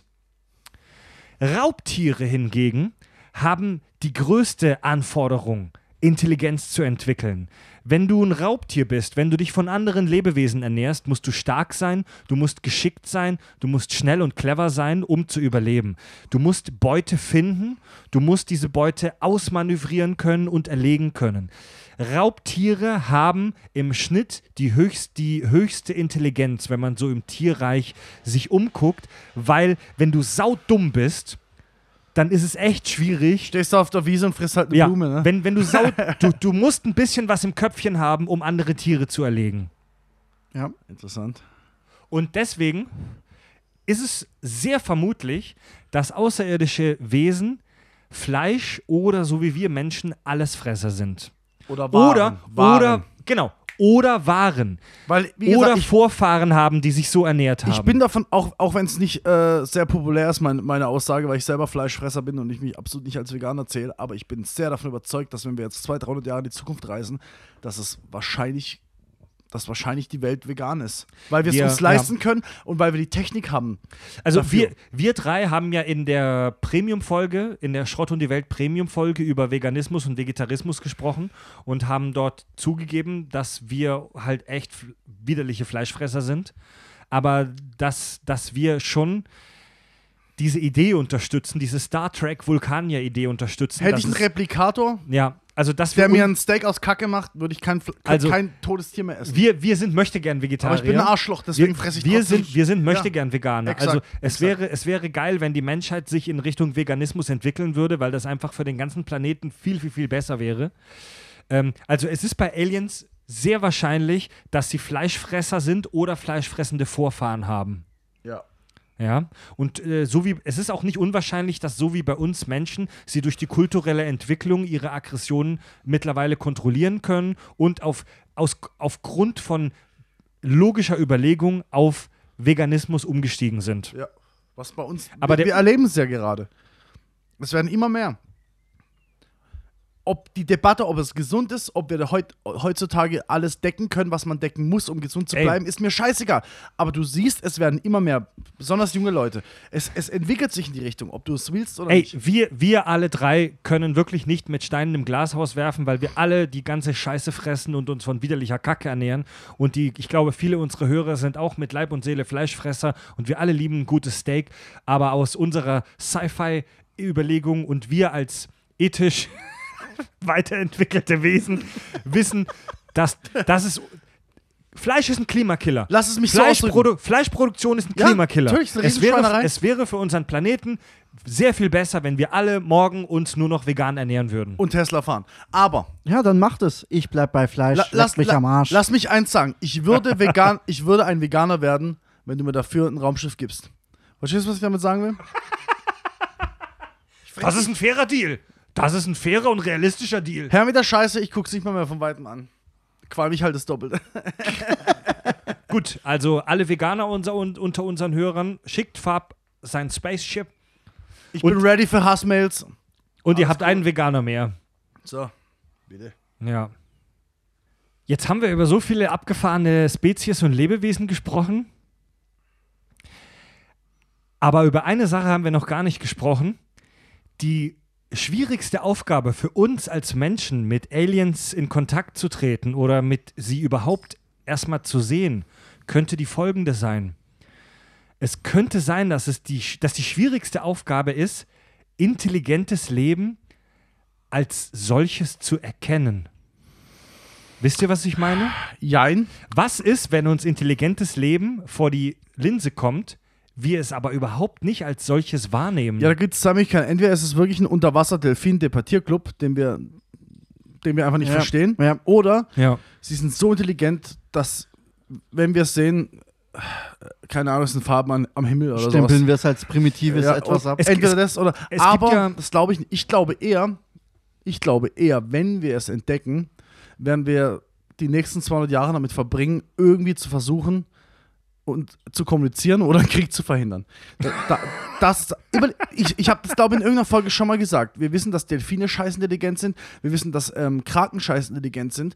Ähm, wir kennen diese Viecher seit Jahrhunderten. Ja. Hat irgendeiner mal Ja. mit einem von denen geredet? Nein. Red mal mit Ähm, denen. Wir wissen, dass die also, kommunizieren. es gibt- wir wissen ja. sogar ungefähr wie. Versuch, Es gibt- die kennen nicht mal die Art von Wörtern, die wir haben. Versuch mal mit, da, mit dem zu kommunizieren. So, Punkt. Jetzt versuch mal äh, irgendwas zu kommunizieren, was du 20 20.000 Lichter entfernt Ja. findest. Wir, wir, wir, ja, gutes Stichwort. Wir wissen, dass Delfine eine verdammt komplexe Kommunikation haben und wir verstehen einen Scheißdreck davon. Ja, aber wir erkennen Delfine als intelligentes Leben. Verstehst du? Es, Ja, ge es geht an dem Punkt Jetzt vorbei. stell dir mal vor, wie lange wir schon Delfine kennen und wissen, wie Intelligenz. Jetzt stell dir mal vor, wir finden Leben. Okay, wir sind weit, viel, viel weiterentwickelt, wenn wir Leben finden. Entweder sie, angenommen, sie finden nicht uns, sondern wir finden sie. Dann werden wir um einiges weiterentwickelt sein als jetzt oder die letzten 200 Jahre. Aber trotz, nichtsdestotrotz gehe ich davon aus, wir finden sie, es wird eine riesen Euphorie geben. Wenn sie, wenn es nicht sofort in einem Krieg endet, dann wird es in einer 200, 300-jährigen Journey enden, dass wir nur ansatzweise versuchen, Hallo zu sagen. Davon bin ich überzeugt. Ja. Davon ja, aber wir würden sie überzeugt. als intelligentes Wesen erkennen. Das ist ja der Punkt, wo der ja, ja, Fred die, gemeint also, hat. Ne? ich sage ja, in unserem wir- Rahmen ja. In, wir Ja. haben einen gewissen Rahmen, was wir erkennen Der können. Punkt vom Fred war ja, dass intelligentes Leben vor uns steht und wir es nicht erkennen vermögen. Dann, aber das passiert, wie gesagt, unter folgenden zwei Voraussetzungen, sage ich jetzt einfach. Entweder es ist ein Delfin-Debattierclub, die für uns die Fische aussehen und wir blicken es nicht, so wie auch unsere Delfine hier. Die sind vielleicht hochintelligent oder es, die sind so weit entwickelt, dass, dass du nicht mal äh, nur begreifen kannst, was du siehst. Ja. Diese zwei Varianten. Alles dazwischen kann ich mir vorstellen, dass wir über kurz oder lang oder wenn wir uns, sagen wir mal, 20, 30 Jahre mit einer Spezies beschäftigen, merken, oh, okay. Ne? Aber wie merken, wie haben wir Menschen gemerkt, dass Kraken intelligent sind oder Delfine? Wir haben sie eingesperrt. Ja. Wir haben irgendeine Scheiße mit denen gemacht. Wir haben sie irgendwelche Gläser aufschrauben lassen. Und so haben wir es erkannt. So, macht es jetzt mal mit einer Spezies, die so weit entwickelt ist wie wir. Angenommen, wir hätten eine Spezies und wir, wir sehen sie und wir verstehen nicht sofort, dass sie so weit sind. Und wir machen sowas mit denen. Wir klauen uns zwei, drei von denen, pff, vielleicht sind ein paar Kinder dabei, bam, hast Krieg. weißt du, ja. was ich meine? Ja, ja, ja.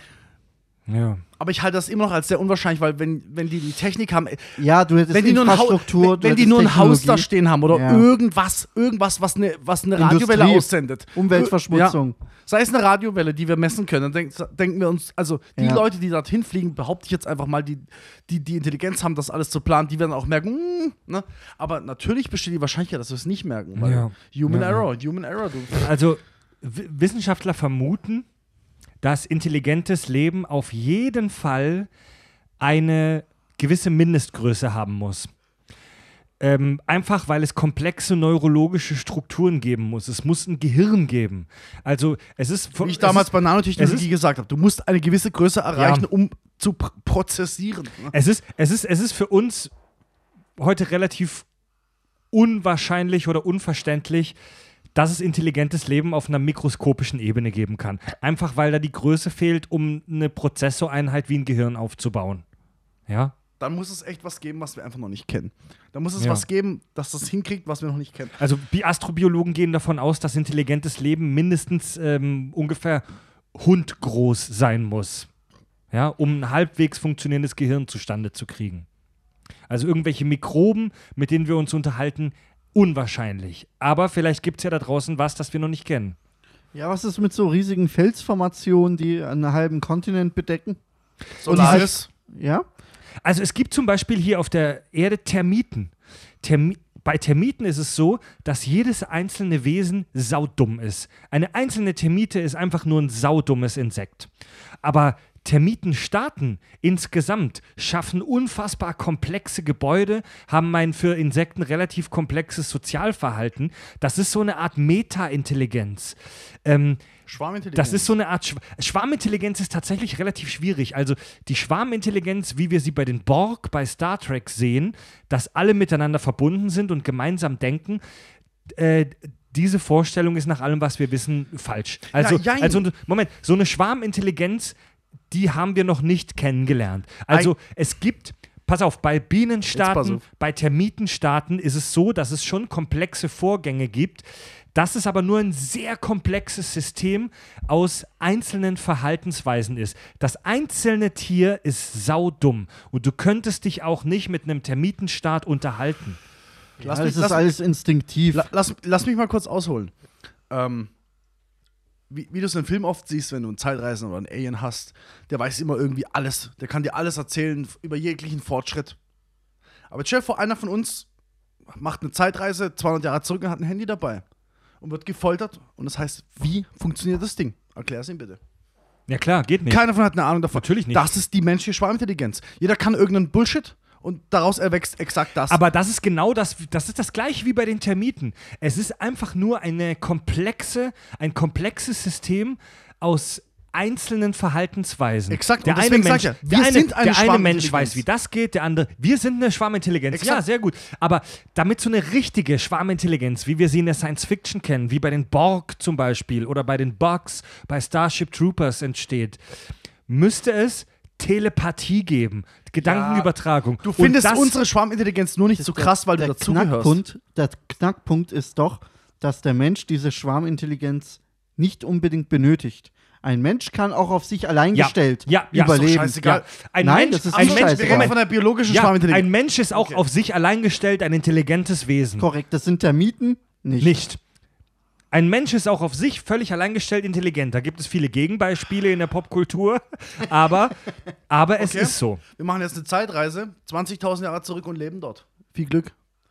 Der Mensch war auch schon vor Auch 20 als Mensch, als biologisch gesehen Mensch, bist du nicht mehr überlebensfähig, wie es vor 20.000 Jahren war. Ja, Moment. weil wir verwöhnte, faule Säcke Exakt. sind. Und deswegen sind wir eine Schwarmintelligenz.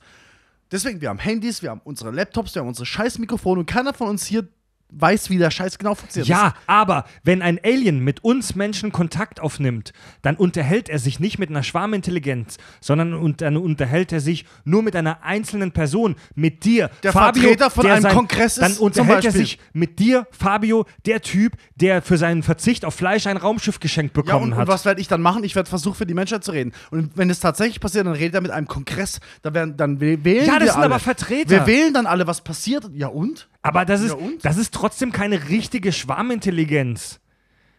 Ein Mensch alleine kann nicht überleben. Ein Ein, Mensch Mensch, al- alleine ist. Wir sind Herren. Och, und wie ein, Mensch ein- alleine überleben kann. Ey, Moment, Moment. Das, dass der heutige Mensch alleine nicht sehr lange überleben kann in der Wildnis, das ist korrekt, weil wir wahnsinnig abhängig von den Werkzeugen sind, die wir Ja. geschaffen haben und weil uns die Evolution das Fell weggenommen Leute, hat. es gibt auch sogenannte Aussteiger, die sich irgendwo Ja, in die Prärie zurückziehen. aber es ist nicht sich unmöglich. komplett auskoppeln, Ja. keine Krankenversicherung haben, nichts haben, komplett auf sich Kann, allein gestellt kann. sind und, und Es ist überleben. möglich.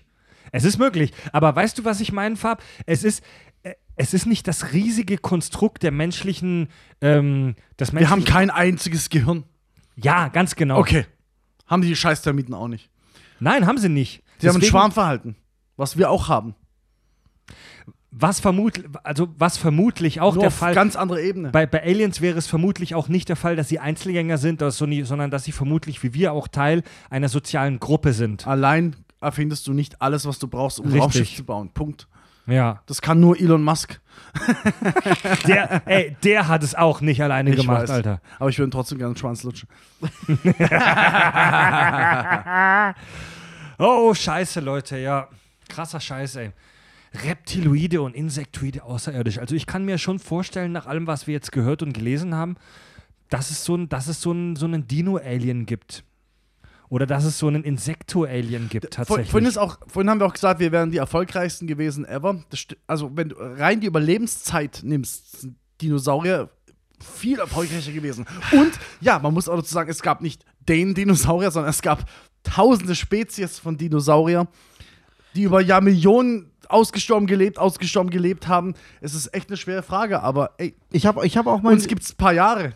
Die Wichser gab es ein paar Millionen Jahre. Ich habe auch mal eine Theorie gelesen, was ist, wenn die Menschheit einfach nur eine zweite Art von Homo sapiens ist. Dass es früher auch schon eine hochintelligente Zivilisation auf der Erde gab, die sich aber irgendwie selbst ausgelöscht hat und beispielsweise eine Eiszeit hervorgerufen hat durch Industrialisierung, Ah, da, sind, Umweltverschmutzung, da, sind wir jetzt, nuklearer da, Winter sind wir, und so da sind wir jetzt fast schon bei Präastronautik. Das ist schon verschwörerisch. Ich liebe das Thema. Ah, ich liebe das Thema. Ich habe damit aber ein. Problem. Ich habe damit ein echtes Problem. Stell dir vor, also so, heutzutage, unsere Riesenstädte, die wir haben. Stell dir vor, wir hören alle auf zu leben aus dem kranken Grund, wir hauen ab. Sagen wir, wir hauen alle ab. Die ganze Menschheit haut ab. Und aus irgendeinem kranken Grund entwickelt sich aus irgendeinem Affen oder aus ein paar Leuten, die zurückgeblieben sind, eine neue Zivilisation. Ja, Ja. ja. Glaubst du wirklich, dass du eine Million Jahre später kein, Ja, keinerlei Spuren, davon Spuren. findest? Von Städte wie New York. Also wenn du dir anguckst, was, äh, was äh, die Natur äh, mit beispielsweise Tschernobyl in 30 Jahren geschafft hat, dann Wir mag finden Dinosaurier-Skelette, die überlegen- 160 Millionen Jahre sind. Wir finden aber nichts, was auf eine Ja. Metropole wie New York schließen lässt. Ich lasse mir gefallen, dass es in Anführungsstrichen, ich habe gesagt, ihr sollt mich umbringen, wenn ich es nochmal sage. Ich lasse mir gefallen, dass es Hochzivilisationen gab, die vielleicht sogar, wie man ja schon mal gefunden hat, eventuell sowas wie eine Batterie entwickelt hat. Aber so etwas wie uns, so ein komplett ko- globales Gespann von Metropolen, ja. das, das, glaube ich auch nicht. die musst du alle mitnehmen, weil sonst finden wir die Scheiße. Wir finden die Scheiße, wenn- definitiv. Wenn, es eine, wenn es eine Hochzivilisation gab vor dem Homo sapiens, bin ich mir auch sicher, würden wir, wenn, auch- wenn auch nur kleine Spuren finden. Wir finden versteinerte Krebschen, die zwei Millimeter groß sind und Millionen von Jahre alt sind. Sorry.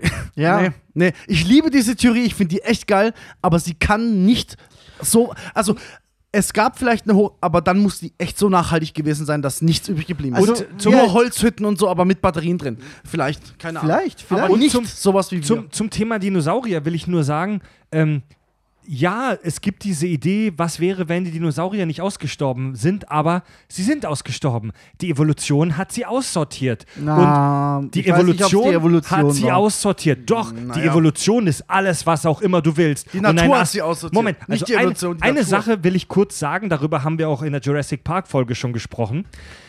Die Geschichte, dass die Dinosaurier durch einen Asteroideneinschlag gestorben sind, ist eine These. Es Ja. ist keine Theorie. Ja. Es ist bis heute nicht hundertprozentig safe, dass es dieser Asteroid war, der die, die Aliens, wollte ich schon sagen, der die Dinosaurier gewiped hat. Nee, Moment, es ist eine Theorie, aber sie ist nicht bewiesen.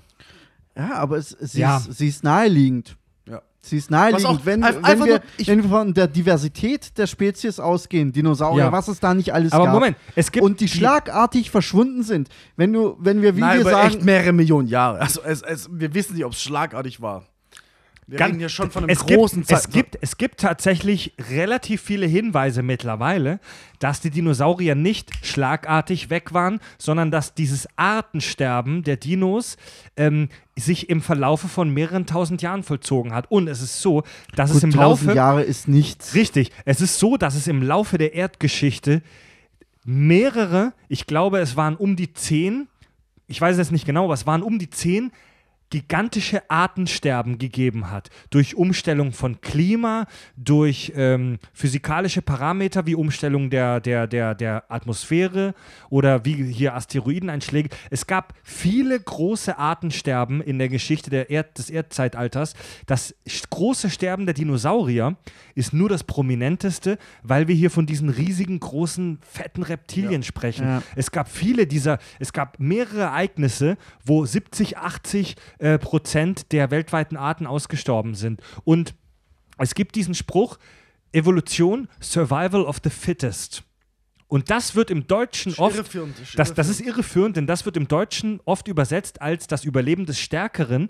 Es ist aber nicht das Überleben des Stärkeren. des Angepassteren. Ja. Es ist das Überleben des am meisten angepassten. Und die Dinosaurier wurden von der Evolution aussortiert, weil sie zu groß waren, zu mächtig und nicht mit den neuen Gegebenheiten nach dem Asteroideneinschlag zurechtkamen, mit der Veränderung der Atmosphäre.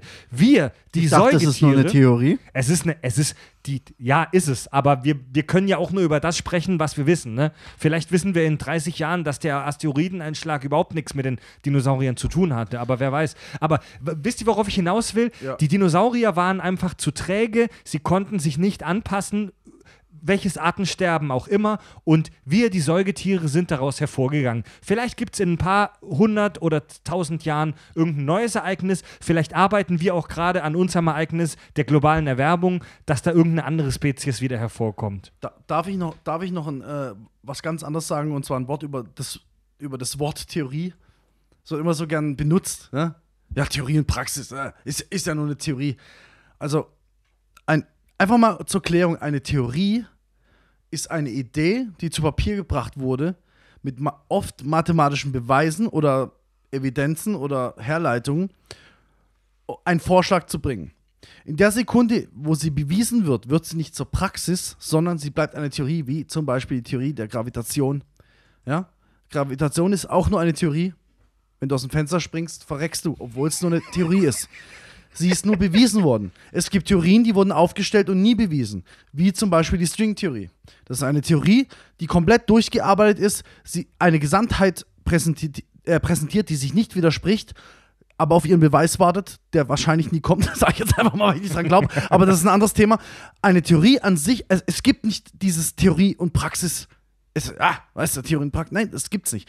Eine Theorie ist eine Gesamtheit von Formeln, von Statements, von Sachen, die man rausgefunden hat, die sich zu beweisen gilt. Und selbst wenn sie bewiesen wurde, kann es sein, dass sie irgendwann Dass widerlegt irgendwas wird. noch krasser bewiesen Irgendwas wird. kommt noch, dass sie widerlegt oder in ein anderes Licht stellt und zeigt, dass sie nicht vollständig war. Deswegen, das, ähm, wie das Wort Theorie oder auch das Wort Energie in der Popkultur oder in, unter in Anführungsstrichen normalen Menschen benutzt wird, ist meistens inkorrekt. Danke. Ja. Da hast du in der Theorie recht. Trotzdem glaube ich an So, Schleim. aus, jetzt gibt's Schlägerei. In, in der Trotzdem glaube ich an In der. Praxis wird das anders gehandelt. Ja, so ist es nun mal. der, einzige, der einzige Unterschied zwischen Theorie und Praxis ist der Luftwiderstand. ist doch Ja. immer so. Gut, Leute, also da haben wir jetzt viel gelernt über Aliens, über Schleimspuren. Jetzt, jetzt, äh, bevor du hier das Thema beendest, wir hatten noch die krassen außerirdischen Lebewesen, ultradimensionale Wesen und irgendwelche abgefahrene Scheiße, Okay, Die dann uns- postulier mal. Postulier die mal. wir uns gar nicht vorstellen Ja, können, ja, ja, ja, die ja, aber ja. vielleicht in irgendeiner abgespaceden Theorie existieren. Definiere können. mal ultradimensionales Wesen.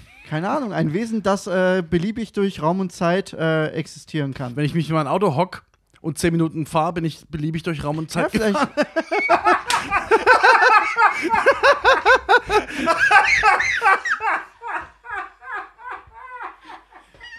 Das ist so dumm, Fab, und so intelligent gleichzeitig. Danke. Das ist eine interessante Theorie.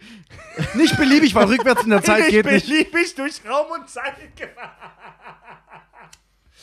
Naja, aber wenn man, wenn man die, wenn man, wenn man einen, wenn man die Determinismus-Theorie annimmt, könnte man sagen, dass dein ganzes Sein, deine ganze Existenz dich zu diesem Punkt geführt hat und dass es kommen musste, dass du in genau dieser Straße gerade in Conweiler Ja, und das rumfahren ändert nichts daran, dass ich es gemacht habe. Das ändert vielleicht an dem Wort beliebig was. Aber ich muss dazu eins, ich bin Determinist.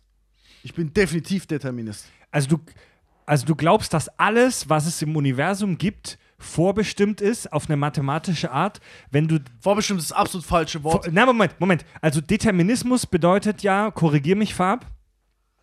Die Determinismus bedeutet, die Idee bedeutet, wenn du den exakten Zustand jedes Teilchens in diesem Universum jetzt bestimmen könntest und wissen würdest, wie das auf andere reagiert, könntest du die Zukunft beliebig lange berechnen. Es gibt nur zwei, also es gibt einen bösen Faktor, der da ein bisschen rein äh, winkt, soweit ich das verstehe. Und das ist äh, die Quantenphysik, weil da die, der Determinismus wohl aufhört. Das heißt, Ja. von unterstem Level könnte es sein, dass es widerlegt wird. Und es gibt ähm, ein Buch von Michael Schmidt-Salomon, das heißt Jenseits von Gut und Böse. Mega geiles Buch, kann ich jedem empfehlen. Und der Appendix zu dem Buch, die letzten zehn Seiten circa, ähm, erklärt er, warum er kein Determinist ist und warum und er versucht den Determinismus in Anführungsstrichen zu widerlegen. Ja. Und er hat unfassbar geile Gedanken, die ich jetzt nicht mehr zusammenbringe in meinem Suff, weil es zu lange her ist und es hat fast, also ich wäre fast ins Wanken gekommen, aber solange ich keinen Gegen, es ist genauso, warum ich ein Atheist bin, solange ich keinen Gegenbeweis sehe, glaube ich eher das. Ich habe auch keinen Beweis dafür, aber ich gehe, also alles, was ich sehe, alles, was ich kenne, auch wissenschaftlich betrachtet, schließt für mich auf Determinismus. Also wenn auch wenn es viele Gegenargumente gibt. Also wenn, wenn du die Idee des Determinismus wirklich super ernst und fast ins Extreme nimmst, dann gehst du davon aus, dass wenn ich den Zustand aller Teilchen und Atome, die hier um uns rumschwirren, kenne, dass ich dann in einem Supercomputer errechnen kann, in welche Person, die du dich in 10 Jahren verliebst, welchen Job du in 20 Jahren hast, Ja. wie genau du aussiehst in 30 Es gibt Jahren, ein Problem. wo die Gesellschaft in 200, in 2000, in 2 Milliarden Jahren ist. Exakt, es, es gibt ein Problem, das ist wie Religion.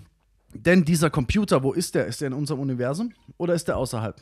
Wenn er außerhalb ist und es berechnet, werde ich es nie erfahren. Wenn er zu diesem Universum gehört, müsste er sein. Dann, also dann hast du eine Differentialgleichung, die sich gewaschen hat, weil er seinen eigenen Scheiß mit einberechnen müsste. Oh. An, allein nur weil er eine Rechnung Oh, an, ja, ja, ja, allein nur weil er eine Rechnung anstellt, kann er auf Submod also kann er, er kann Dinge ändern damit. Und auf Deutsch du hast eine, du hast eine Differentialgleichung, die wird ganz Scheiße. bitter. Und deswegen glaube ich nicht, dass jemals ein Computer existieren wird, der das kann. Ja. Ich glaube aber, Aber das geht ja ins Philosophische, ne? ja, Definitiv. natürlich, selbstverständlich. Aber ich, ich bin, also wie gesagt, das Einzige, was mich ein bisschen ins Wanken bringt, ist mein Nichtverständnis über die Quantenphysik.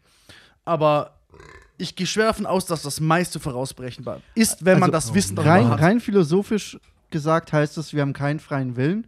Ja, Weil alles Ja. schon definitiv Nochmal, vorbestimmt richtig. Nochmal, Jenseits von Gut und Böse ist ein Buch, das sich damit beschäftigt, dass der freie Wille nicht existiert. Und der, also der Gag an der Aussage ist die Terminologie. Wenn jemand, doch, ich kann machen, was ich will, ich habe einen freien Willen. Ja, du kannst machen, was du willst. Du kannst aber nicht wollen, was du willst. Wenn du wollen könntest, was du willst, dann möchte ich, dass du jetzt sofort willst, dass du dir eine Hand abhackst. Ich will, dass du das wirklich willst. Viel Gib Spaß dabei. Her mit klar? dem Ball. Ich Verstehst du, was ich meine? Dein Wille ist nicht frei. Dein Wille ist absolut nicht frei. Dein Handeln ist frei. Nicht dein Wille.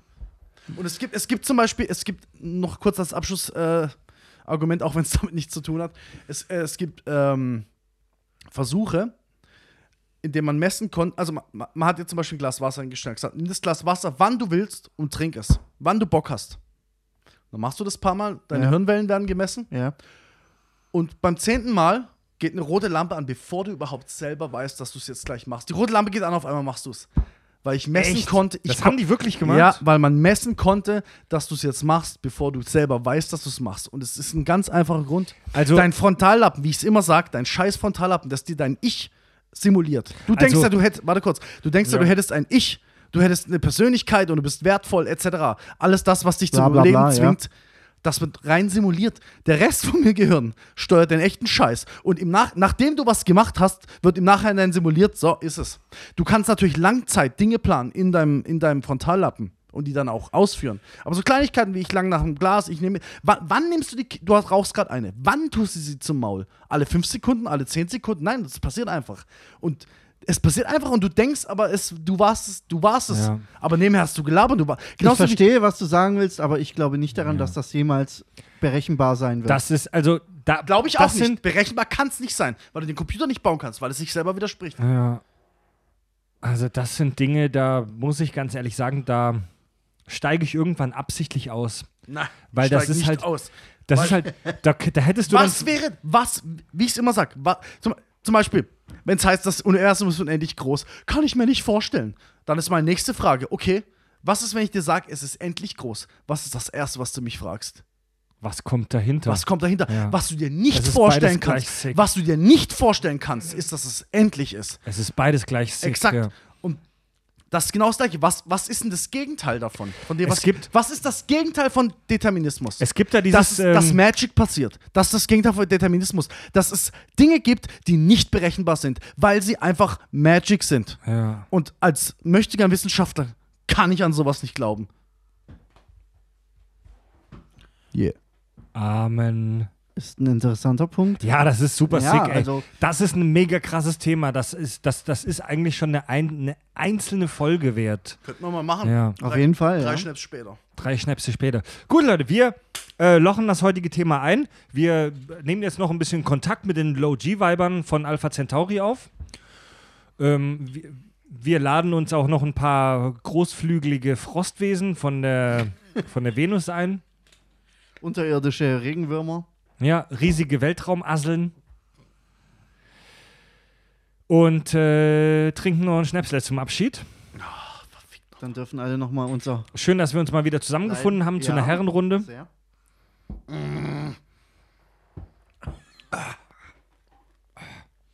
Zum Schluss die Frage: Welchen von diesen ganzen Aliens, die wir heute besprochen haben, hättet ihr denn am liebsten bei euch nachts im Schlafzimmer stehen?